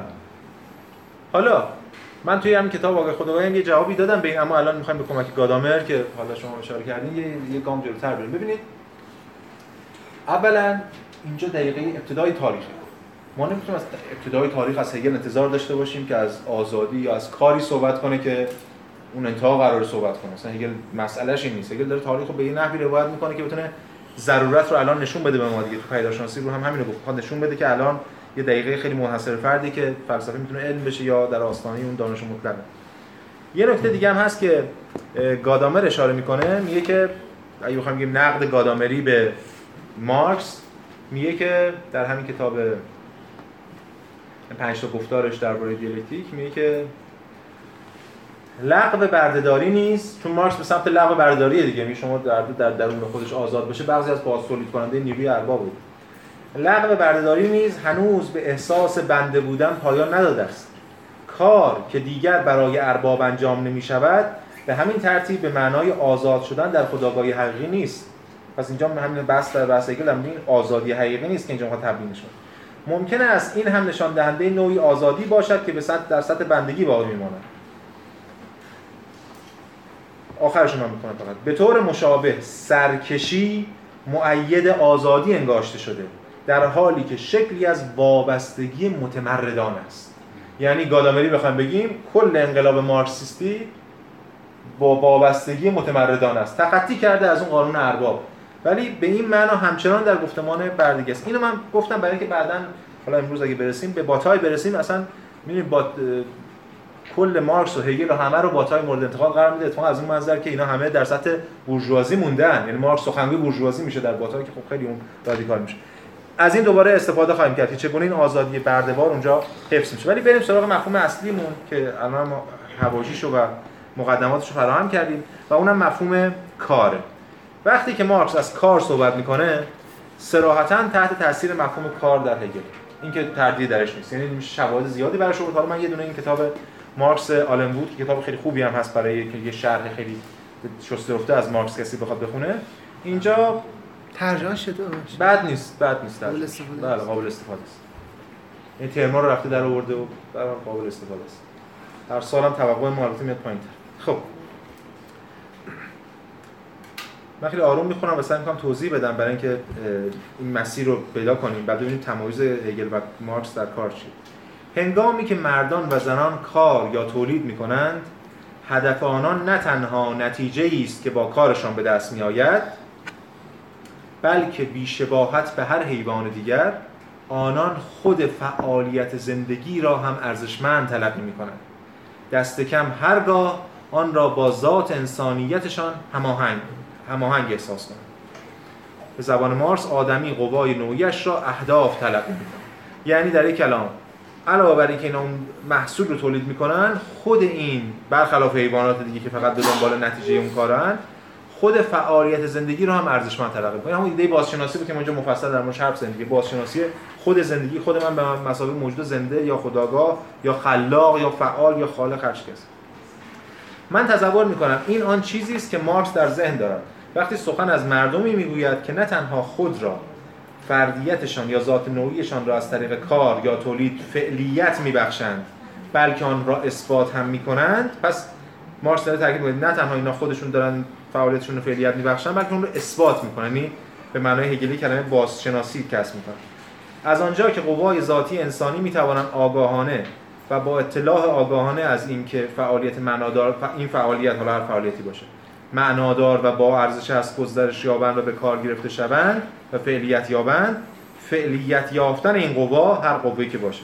می تواند حکم ابراز اتکا به نفس مردان و زنان را هم داشته باشه این ابراز اتکا به نفس یعنی همون بحثی که ما در مورد خود خداگاهی و خود بازشناسی داشتیم.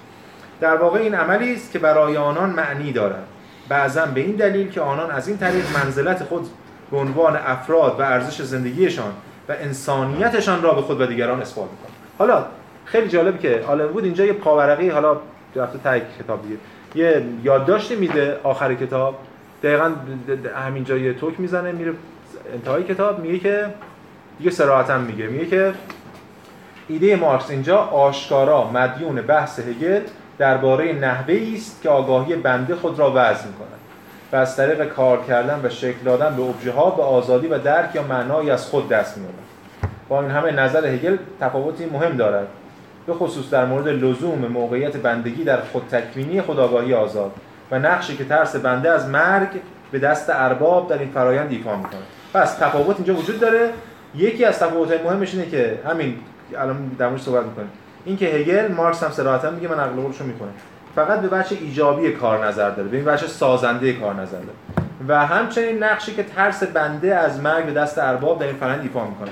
همچنان بنده حتی وقتی که رها میشه از اونجا در حد هگلی یعنی میره وارد رواگری میشه هنوز اون ترس رو دارشون برای ارباب قیام نکرده و به طور کلی ساختار رو مثلا به هم نزده. پس این همون بحثی که ما می‌تونیم در موردش صحبت کنیم که کار برای مارکس دو دو تا وجه داره همزمان. یکی بچه. ایجابی داره که همون بچه تکاملیه یکی بچه سلبی داره. اون بچه سلبیش همونی که مارکس بهش میگه بیگانگی. یا از خود بیگانگی. یعنی برای هگل حرف مارکس اینه که هگل فقط به این بخش اشاره کرده. واسه من پیدا کنم این نقل قول رو. یه مقاله داره کانت چیز مارکس مارکس جوان که اصلا عنوانش هست همین کار بیگانه شده. توی اونجا میگه که آدمی موجود نوعی است یا به سخن دیگر به این خاطر که آدمی موجود نوعی است؟ این موجود نوعی بودن انسان اینه که مارکس اینجا تاکید داره و گفتمان‌های مارکسیستی در شرح خدایگان بنده هم تاکید دارن روی اینکه خدایگان بنده فرد نیستن بلکه نوعن. حالا این نوع می‌تونه طبقه باشه می‌تونه نوع انسانی باشه. موجودی است آگاه یعنی اینکه زندگی خود او برایش در حکم این یا ابژه است آدمی با خلق جهان اشیا از طریق فعالیت عملی خیش و در کاری که بر طبیعت غیر انداموار می کند خود را به عنوان موجود نوعی آگاه به اثبات میرساند. این مارکس ها انگار هگل داره چرا؟ چون مارکس داره روی بچه ایجابی کار تاکید می‌کنه. انسان خلق می‌کنه جهان اشیا رو خودش رو بازشناسی می‌کنه. خودش رو مساوی موجود آگاه به اثبات میرسانه یعنی موجودی که با نوع خیش به عنوان وجودی ذاتی یا با خود به عنوان موجودی نوعی برخورد می‌کنن. مسلما حیوانات نیز تولید می‌کنن. مثلا زنبور اثر سگ آبی فلان اینا مثلا لونه می‌سازن و اینا می‌سازن. ولی تولید آنها یک سویه است. در حالی که آدمی همه جانبه و گسترده تولید می‌کنه. بعد باز پایینترش میگه آدمی فقط با کار خیش بر جهان عینی است که در بهره نخست خود را به عنوان موجودی نوعی به اثبات میرساند. نه هگل انگار دیگه این تولید زندگی فعال نوعی اوست. باز همینطور ادامه میده و اما تفاوت کجاست؟ تفاوت اینجاست. میگه که وجود نوعی آدمی چه سرشت و چه ویژگی نوعی معنوی او حالا این همه ترجمه ها رو حالا ما دیگه بماند. مثلا آقای مرتضوی اسپشوال ترجمه کرد معنوی مثلا روحانی حالا باید بگیم. به وجودی بیگانه و به ابزاری در خدمت حیات فردیش تبدیل می‌سازد.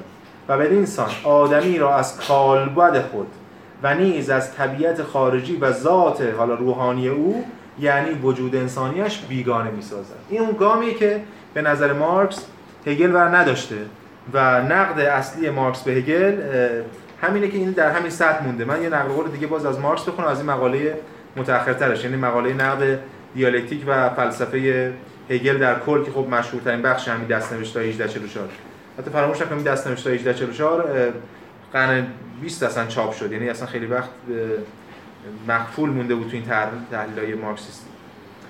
ببین اینجا صراحتا میگه میگه که چون اسم هگل هم میاره اولش میگه میگه دستاورد برجسته پیدارشناسی هگل و پیامد نهایی آن یعنی دیالکتیک منفیت به عنوان اصلی جنبنده و زاینده هنگامی نمودار می شود که هگل خدافرینی آدمی را به عنوان یک فرایند در میابد عینیت یافتگی را به شکل از دست دادن ابژه بیگانگی و فراتر رفتن از این بیگانگی درک می کند دستاورد هگل هنگامی است که ذات کار را درک می کند و انسان عینی و حقیقی را در میابد زیرا انسان واقعی پیامد کار خود آدمی است. پس اینجا دستاورد هگل داره میگه که این ذات کار رو فهمیده. اما بلافاصله دو پاراگراف بعد میگه که هگل کار را ذات آدمی می‌داند.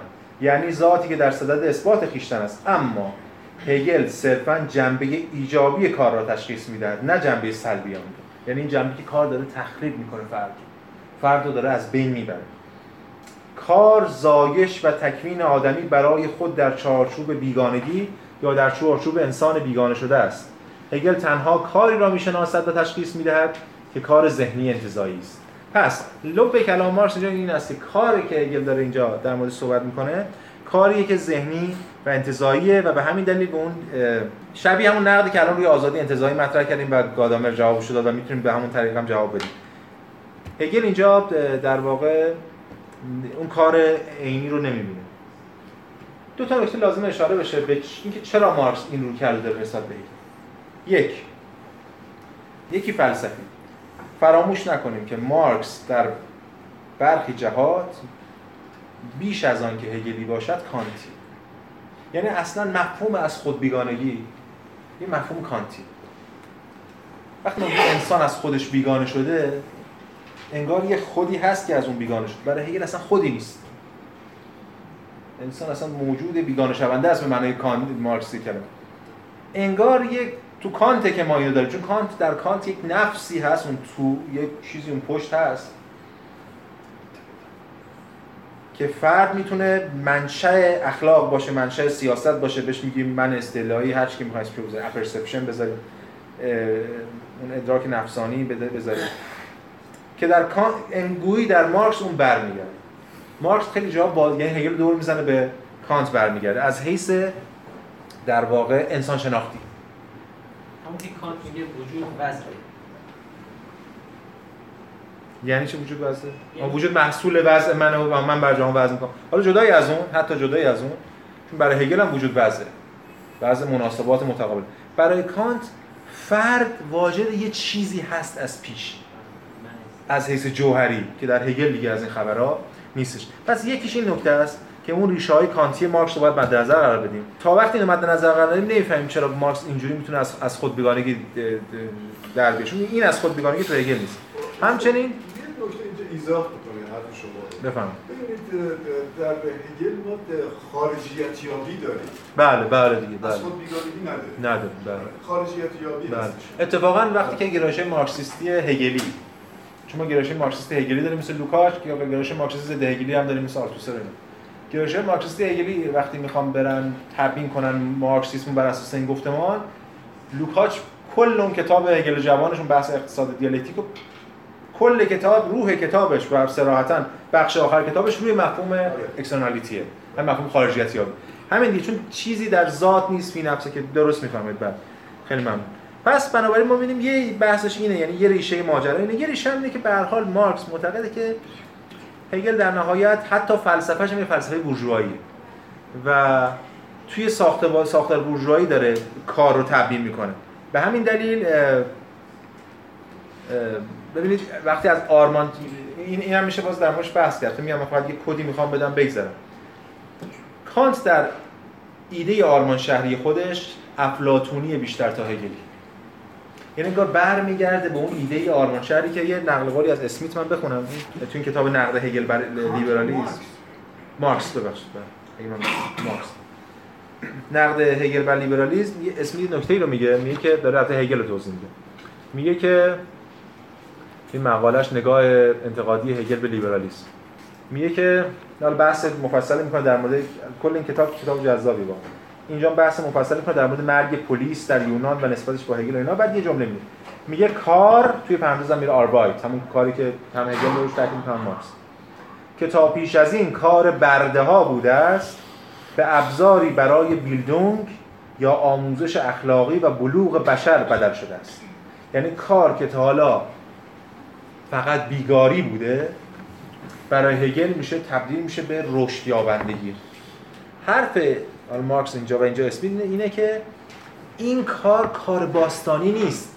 اون کار بردگانی که رفتن اهرامو ساختن این خودشون رو اثبات نکردن. اونا اومدن مردن.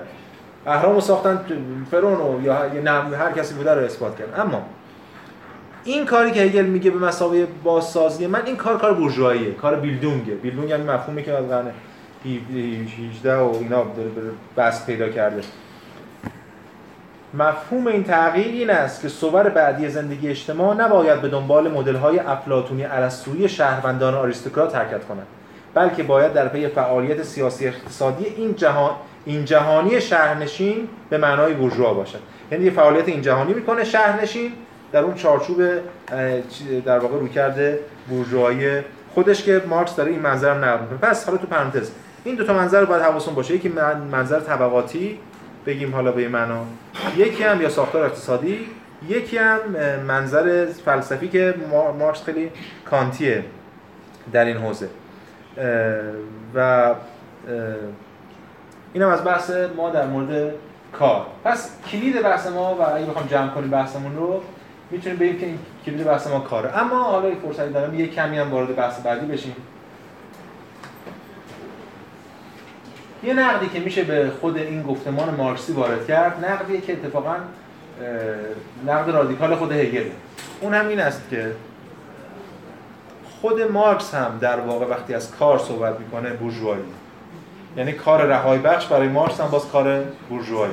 چون آخر زمان رهایی بخش از بطن بورژوازی خارج نه از بطن دقایق دید این رو کرد رو متفکری مطرح می‌کنه که ما می‌تونیم بهش گفتم هگلی ضد مارکسیسم اونم جورج باتای این که چرا جورج باتای انتخاب کردیم دلیل اصلیش این بوده که گفتم نسبت به سایر افرادی که متفکرانی که رفته دست گذاشته روی این بحث خدایگان بنده در هگل باتای رادیکال تر از همه است.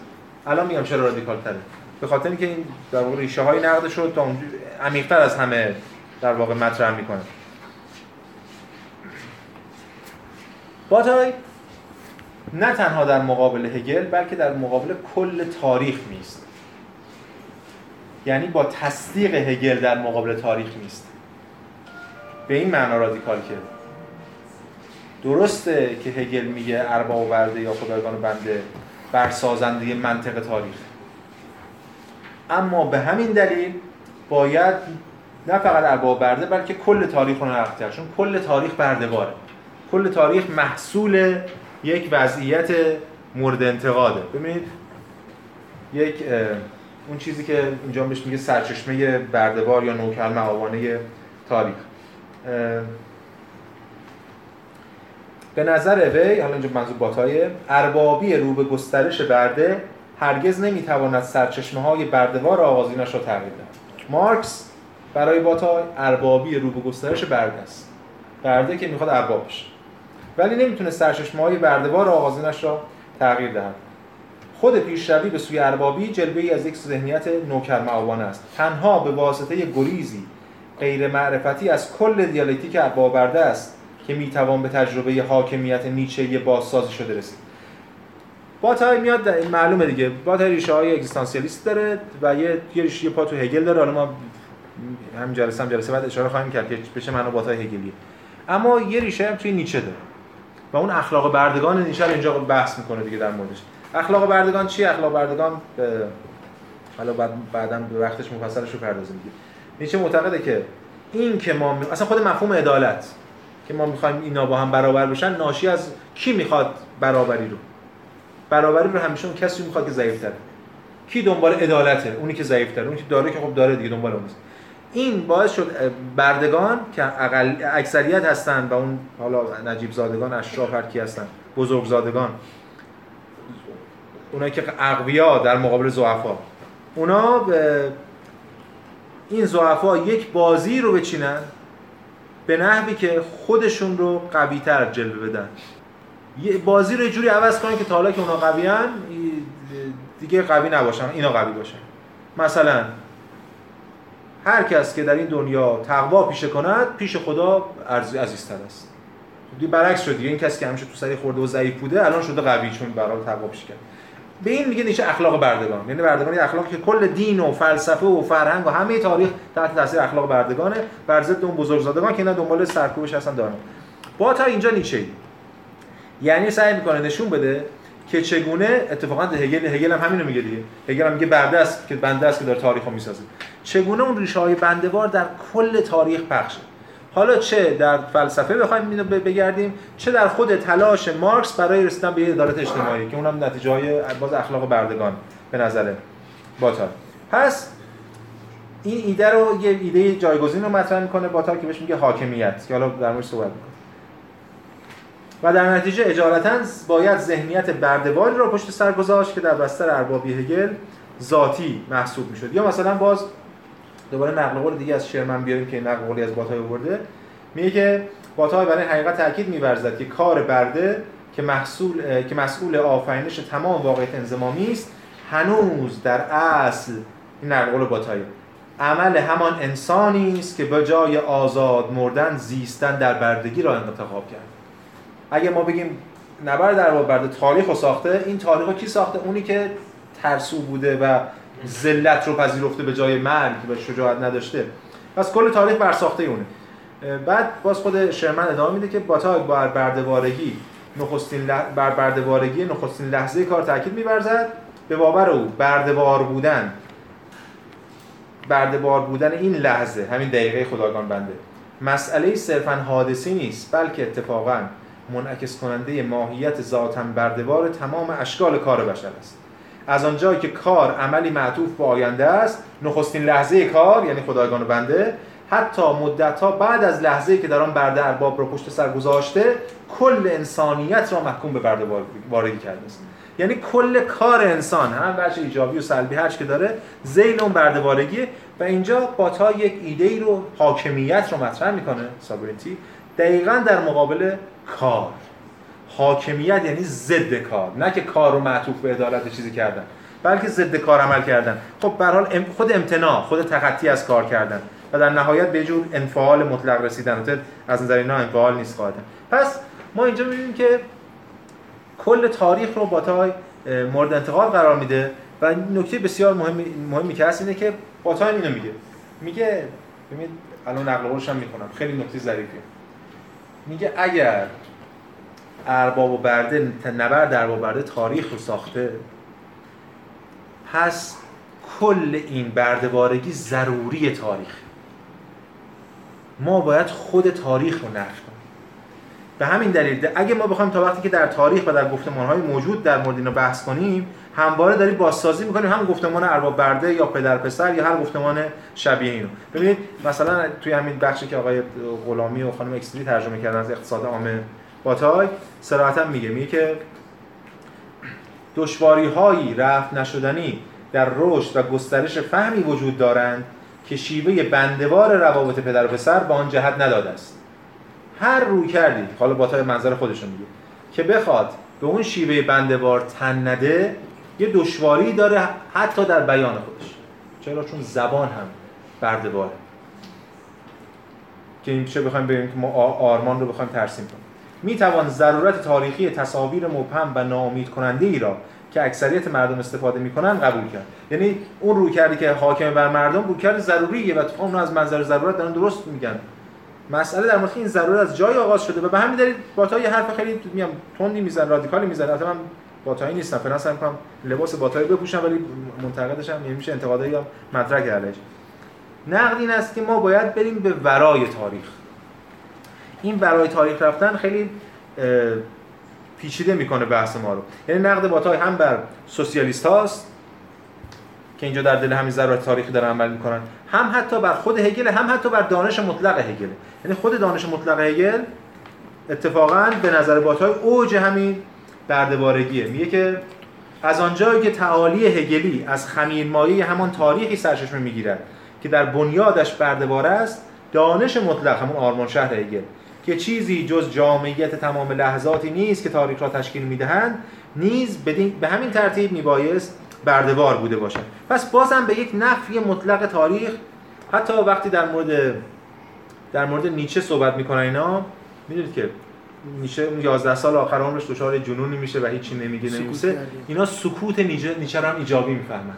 این نیچه که دیگه خارج شده حتی از این گفتمان من یه نقل قولی بخونم به اینم حالا تیکش رو فقط بخونم هرچند خود این متن یه صفحه‌ای رو میشه یه ترم خوند.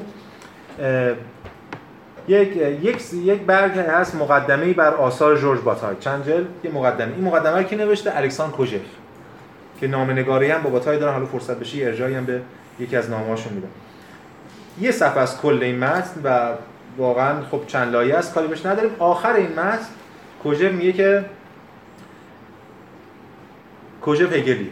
سعی می‌کنه هم با باتای به مقدمه نوشته بر مجموعه آثار باتای سعی می‌کنه هم موضع هگلی خودش رو حفظ کنه و هم باتای رو بتونه درک کنه یا بازنمایی کنه.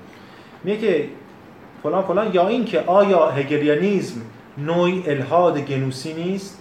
که اگر بخواهیم از تعابیر تسلیس گرایانه استفاده کنیم می‌توان گفت که در مقابل پدر و پسر اولویت را به ناروا به روح روح القدس نسبت می‌دهد. این حالا یه الهاد هگلی که کجا روش خیلی دست می‌ذاره جای دیگه هم دست می‌ذاره. به هر حال صفحاتی که در ادامه میآیند یعنی کل آثار باتای ورای گفتمان دورانی هگل جا گرفتند میماند پاسخ به این مسئله که آیا این صفحات نوعی گفتمان را شامل می‌شوند یا می‌توان در آنها نوعی سکوت تأمل‌آمیز و ژرفاندیشانه در قالب زبان را یافت. یعنی چیزی نگفتن فرق داره با سکوت رو گفتن.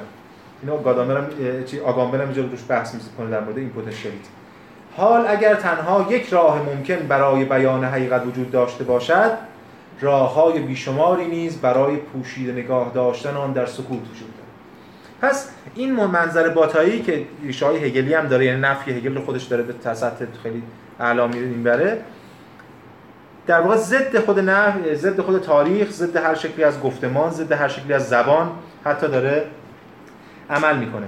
و از طرف دیگه وقتی به منطق هگل می‌رسه خود دیالکتیک رو داره نقل می‌کنه. روشنه که چرا دیالکتیک رو نقل می‌کنه؟ چون دیالکتیک برده‌باره. بعدها یه اختص... یک مفهومی رو جایگزین اون می‌کنه به اسم اقتصاد عام general economy در مقابل دیالکتیک باتا میگه یه دیالکتیک والاترین شکل روش نمونه انسانی است. اما روش نمونه انسانی انس- مبتنی بر خصته. و تنگ نظری و جمع کردن. روش انسانی همون چیزی که ما بهش میگیم اقتصاد این بهش میگیم restricted economy اقتصاد محدود شده یا محدود. یعنی ما می‌خوایم همه چیزها رو جمع کنیم. انسان می‌خواد همه چیز رو جمع کنه. انسان می‌خواد تا اونجا که می‌تونه اسراف نکنه.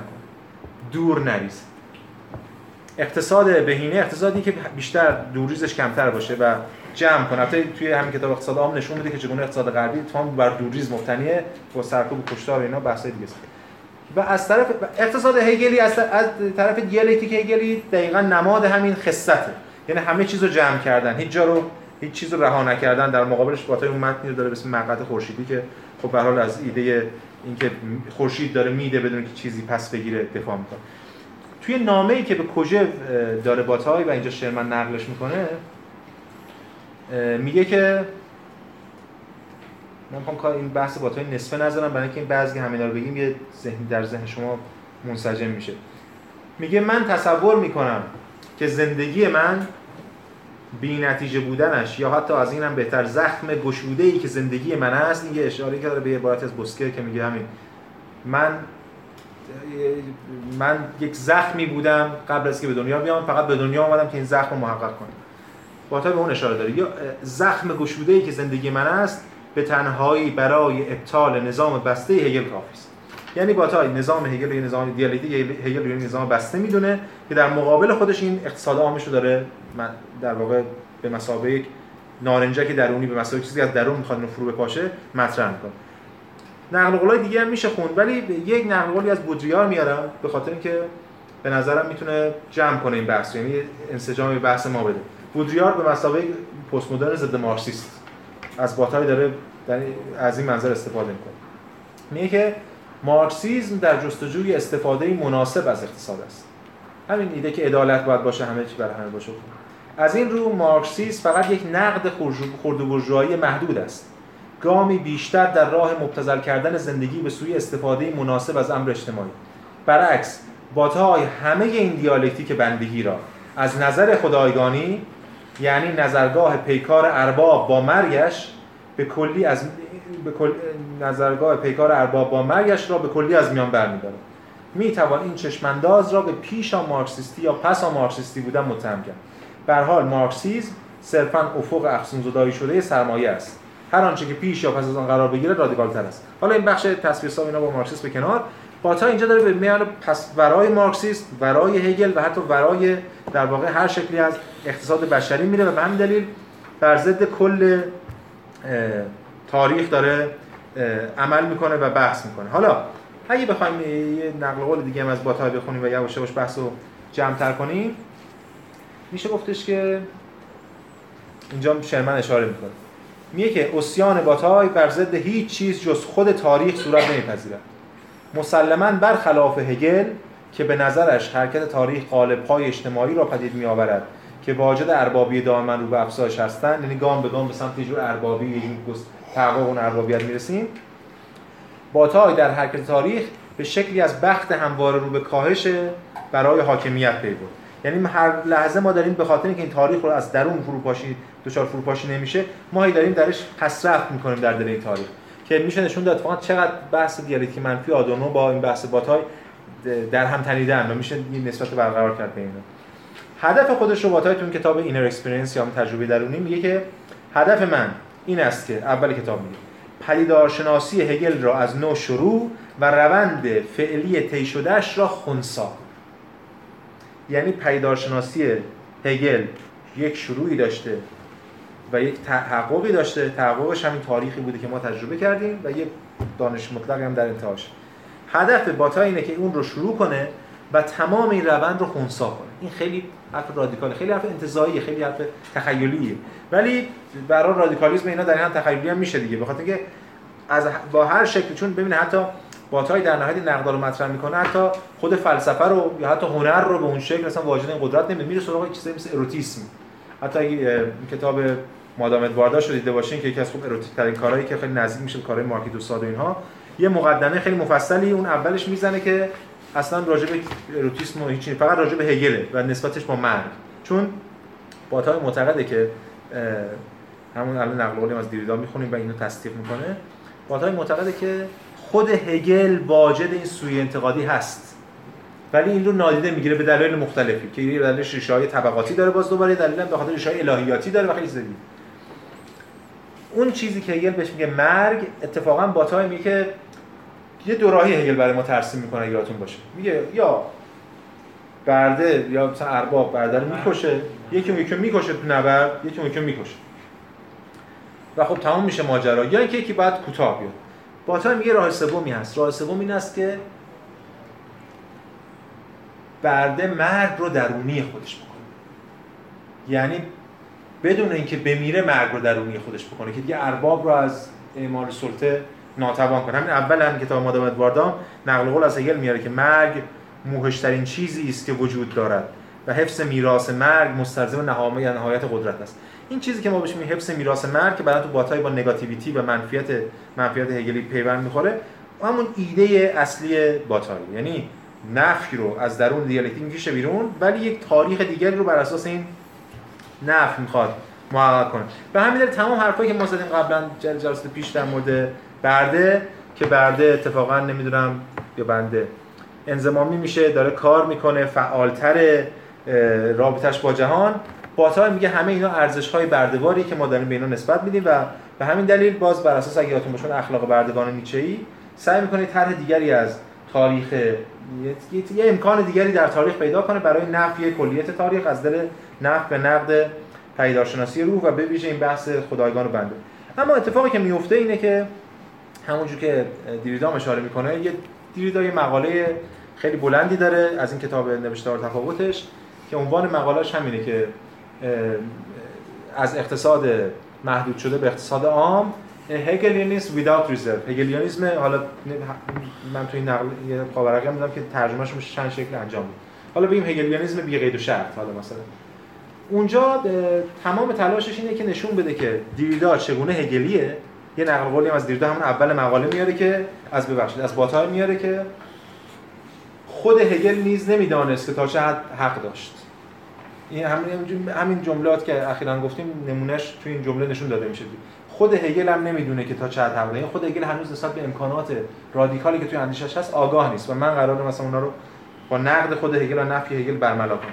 بعد اینجا حالا دیریدا اینجا چی میگه؟ میگه که همه مفاهیم باتای اگر یک به یک و بی حرکت بیرون از ترکیبشان در نظر گرفته شوند هگلی هست. تمام این مفاهیم همه ریشه های هگلی داره اگه بخوایم اینا رو جدا جدا نگاه کنیم. حالا بگذاریم از اینکه دیردا اول این مقاله نقد می‌کنه نیچه‌ای بودن باتای رو اونم یه بحث مفصلی می‌تونه خب جاش اینجا اگه کسی بخونه اولش اینجوری شروع میشه. که اتفاقا نیچه هگل رو نفهمیده. این خود باتای اینجا اشاره می‌کنه. نیچه خیلی در مورد هگل خیلی آشنایی نداشته با این. این در مقابل کسایی مثل دولوز و ایناست که می‌خوان با نیچه یه چیز نیچه رو زده هگلی معرفی کنن. مثل کتاب نیچه و فلسفه که پر از تحریفات از حرف نیچه. حرف دیریدا اینجا اینه که اتفاقا اونجایی که ما فکر کنیم باتای نیچه ای از غذا اونجا هم هگلیه. همه مفاهیم باتای اگه یک به یک بخوایم نگاهشون کنیم هگلیه. این را باید تصدیق کرد. اما نباید در اینجا متوقف شد. زیرا اگر تأثیر نیرومند زلزله ای را که او این مفاهیم را تسلیمان می‌سازد و شکل بندی جدیدی را که او این مفاهیم را در آنجا در آنها جابجا جا و بازنویسی می کند و با این حال به زحمت به آن دست مییابد درک نکنیم به حسب مورد, نتیجه به حسب مورد به حسب مورد نتیجه ببخشید به حسب مورد نتیجه خواهیم گرفت که باتای هگلی است. خب میگه اگه ما اینو نبینیم که هر کدوم از اینا در کلیت چی کار می‌کنن به باتای چه تفاوتایی چه دخالتایی در اینا کرده ما میگیم که اگه اونو نبینیم میگیم باتای هگلی است به این معنایی که ما میگیم. یا ضد هگلی است یعنی یا ما میگیم باتای هگلی همین گرفتاری که ما توی ترسیم این اسمام داریم دیگه. یا میگیم باتای هگلیه از هگل استفاده کرد یا میگیم ضد هگلی چون هگل رو نقد کرده. می‌خواد با دریدا یه موازین خارج شه. هر بار به خطا دچار می‌شویم. و از این قانون صوری که باتای ضرورتا آن را به شیوه غیر فلسفی اظهار کرده که رابطه همه مفاهیمش به مفاهیم هگل و از طریق مفاهیم هگل به مفاهیم همه تاریخ متافیزیک مقید کرده است بی بهره خواهیم پس لب کلام دریدا این است که باتای هگلی و ضد هگلی بودن رو همزمان داره با خودش. و این هگلی و ضد هگلی بودن همزمان در خود هگل. و این اون چیزیه که باتای درش از منظر دریدا کل متافیزیک رو به چالش می‌کشه. من این حرف دریدا رو اغراق نمی‌دونم. یعنی اگه یک زمانی ما می‌تونستیم بگیم که حرفی که کانت می‌زد میگفتش که از زمان آغاز متافیزیک تا کنون هیچ کاری بزرگتر از نقدهایی نبوده که هیوم مطرح کرده علیه متافیزیک از زمان هگل تا کنون هم به نظر من هیچ نقدی عمیقتر از نقدهایی نبوده که باتای مطرح کرد. ولی هنوز تبعات و جوانب این نقدها باز نشده جای بحث خیلی زیاد و جدی داره. این کتاب دیوید شرمن هم که حالا ترجمه شده اون بخش اول باتایش حالا با که منم زدم اینا یه طرح کلی از این مسئله ارائه میده. هرچند اینم یه راه بسیار مفصلی باید یه کسایی برن توشو در بیارن ایده چون باتای نقداشو خیلی فلسفی مطرح دغدغه فلسفی بودن نداره. نقداشو می‌بره تو قالب ادبیات تو اون اروتیسم خشونتبار توی مثلا نوشته داستاناش اینا استخراج اون خب به کار خیلی بزرگ و جدیه. خب از این حرفای پراکنده که ما امروز زدیم از مارکس و باتای تا حالا یه اشاره هم به متفکر دیگه کردیم اون چیزی که برای من مهم بوده این است که دو نکته. یک خدایگان و بنده با شواهدی که ارائه شد یکی از تاثیرگذارترین بحث های فلسفی نه تنها در فلسفه بلکه در خارج فلسفه است در سیاست الهیات ادبیات هر جای دیگه. و همچنین ما همواره باید حواسمون باشه که یک گرایش گرایش رادیکالی یا برداشت رادیکالی میشه از خود این فرایند خدایگان بنده در بطن خود اندیشه هگل هم داشت. ما این پرانتز رو اینجا میبندیم. از جلسه بعد دیگه وارد خودمون مسیر پیداشناسی رو میشیم. از همون نقل قولی که بند سند هشتی که خوندیم دوباره سعی می‌کنیم ادامه بدیم بحث رو. در مورد هر کدوم از این مواردی هم که مطرح کردیم اگر منبع بخوایم من می‌تونم بهتون جداگانه معرفی کنم. منابعی که واقعا فرصت نشون اینجا در موردش صحبت بکنیم. بفهم سوال. یه مسئله اصلی که دقیقا پیش میاد سر نقدایی که بازاری چیزی که من فهمیدم بازاری می‌خواد این منطق خدایگان و بنده رو کلا بذاره کنار درسته؟ ببین کنار نمی‌تونه بذاره. کنار مال آره از درونش می‌خواد این منطق رو خنثی کنه. بعد ببینید یه تفاوتایی وجود داره. یه موقع است ما به تز و آنتی‌تز می‌رسیم. میگیم دو تا تناقض تضاد وجود داره. هگل دیگه. دیالکتیک بینش برقرار می‌کنه. یه موقع هست که مثل دریدا میریم سراغ ساختاری و اون رو deconstruct می‌کنیم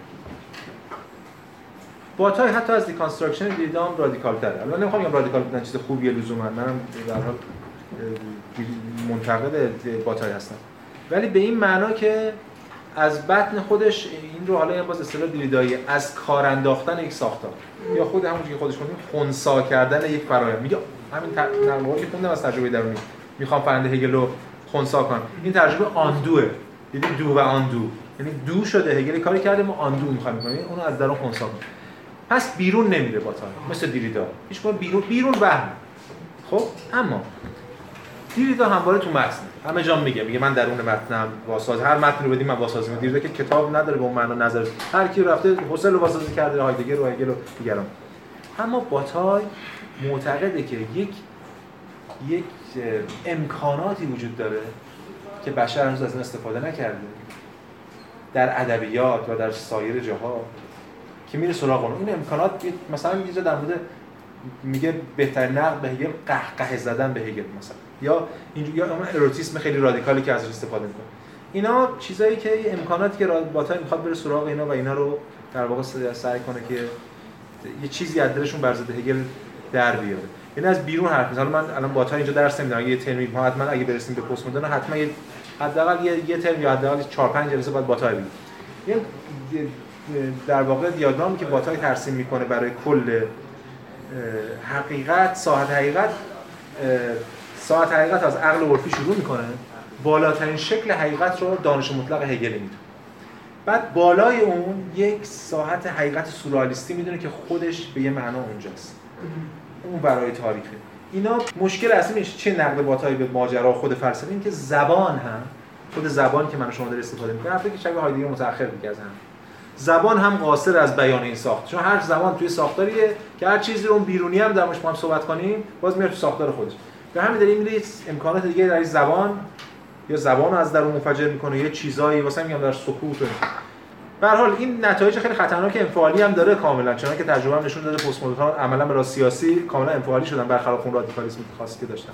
و تن دادن به جو پذیرش ساختار نو سرمایه‌داری. ولی یه امکاناتی هم داره به نظرم که هنوز حتی اون ورش هم هنوز داره بحث میشه. یعنی الان بیدان و راباته و اینا خود فرانسه دارن روی امکانات راباتای و بلانشو همین الان دارن کار می‌کنن. این یعنی امکانات وجود داره. حتی کسی بخواد هنوز هم می‌تونه اونجا بره این کار رو انجام. حالا وقت چیز اساسی که به نظر من پیش میاد اینه که به این توجه بشه که نسبت باتای با مرگ چی بله چرا؟ بله. بنیاد خدایگان بنده تو نظر من بر مرگ. بله. یعنی اگه این آگاهی واحد رو در نظر بگیریم این یک زمانی با مرگ مواجه میشه و از هم میکاشه. و اصلا خود باتای متن داره در مورد مرگ شارهای زیادی در مورد نسبت مرگ و باتای و هگل در واقع متن داره این کاری که انجام شده. بله متن چیز کلیدیه اشاره کردیم که باتای میگه باید رو درونی کنی. من چیزی که داشتم فکر کردم به این مسیری که هگل داره راجعش صحبت می‌کنه دقیقا یه همچین اتفاقی داره بله. که هگل میفته درونی کردن متن مرگ به سمت به روشمند. میفته بله. میاره داخل خودش. اینجا بله. نمی‌تونیم یه شباهتی ببینیم. وقتی می‌خواد خونسا کنه تفاوت چیه اینجا چرا؟ خب برای میشه هم نشون داد که تو هگل داره چه میفته. ولی ببین بحث باتا چیز دیگه است. به ویژه فراموش نکنیم. پسا مارکسی دیگه این باتا یه منطقیه. توضیح میده جهان. ما یک ما یک مشکلی داریم. یعنی تمایز وجود داره. قبلا هم صحبت کردیم در مورد. بین ضرورت و آرمان. اگر ما بتونیم در مورد این صحبت کنیم که تاریخ ضروری پیش میره پس اصلا آرمان و فعال بی معنی میشه و ضروری دیگه. هر چی هست خب. از این منظر یه رادر دیگه از این منظر هگل مثلا میگه آقا اینجا یک شری مثل جنگ وجود میاد یا فلان بیماری مثلا 20 هزار نفر می‌کشه یا 2 میلیون نفر می‌کشه. موضوع هگلی که خب این هم بخشی از تقوا حقیقت دیالکتیک توجیه می‌کردن چون که حزب کمونیست آلمان توجیه می‌کرد قبل از هیتلر بیاد روی کار. ببینم بخشی از تقوا بعد این اتفاق از طرف دیگه اگر ما این ضرورت بپذیریم پس اون آرمان از دست دادیم. از طرف دیگه روکرده دیگه هستن که این ضرورت رو زیر سوال می‌برن. باتای با پذیرش خود ضرورت می‌خواد عمل رو ممکن کنه کنش رو ممکن این مسئلهش. ولی اینکه محقق موفق میشه تا نه یا نه من مطمئنا معتقدم موفق نمیشه باتای یعنی باتای حالا و لویناس در کنارش. این گفتمان پس ساختگرایی که سعی می‌کنه حتی هایدگر متأخر رو بزنیم قاطی این ماجرا و دیریدا رو بزنیم و حتی خود دولوز رو بزنیم نه همه دنبال امکاناتی خارج از این مجموعه که نه همه پدال معنویشون نیچه است بی تردید اینا یه راهیه که تازه گشوده شده دیگه. راهی که یه قرن راه افتاده و یه کارایی دارن می‌کنن و هنوز موفق اون معنا نشدن که در واقع راه برون رفتی بلاز ایجابی نشون بدن. فقط همین سلبی یا تکانه های مقطعی یا همین تن دادن به انفعالی عمل نکردن. خود برای باتای خود من نقل قولی اینجا آوردم از یاکوبسن اینا. برای باتای کار رهایی بخش نیست بلکه هیچ کاری نکردن رهایی بخش. این حرف چیزیه بالا سیاسی هیچ دیگه. کارکرد ایجابی نداره. اینجوری. بحثش خیلی مفصله. میگم ما یه ترم حتما یه بخش باتایی برسیم. من خیلی حرف دارم در خود مورد باتای هم امکاناتش و هم نقدایی که میشه بهش مطرح کرد برای اینکه این مسیر رو گسترش بده. بسیار خسته نباشید.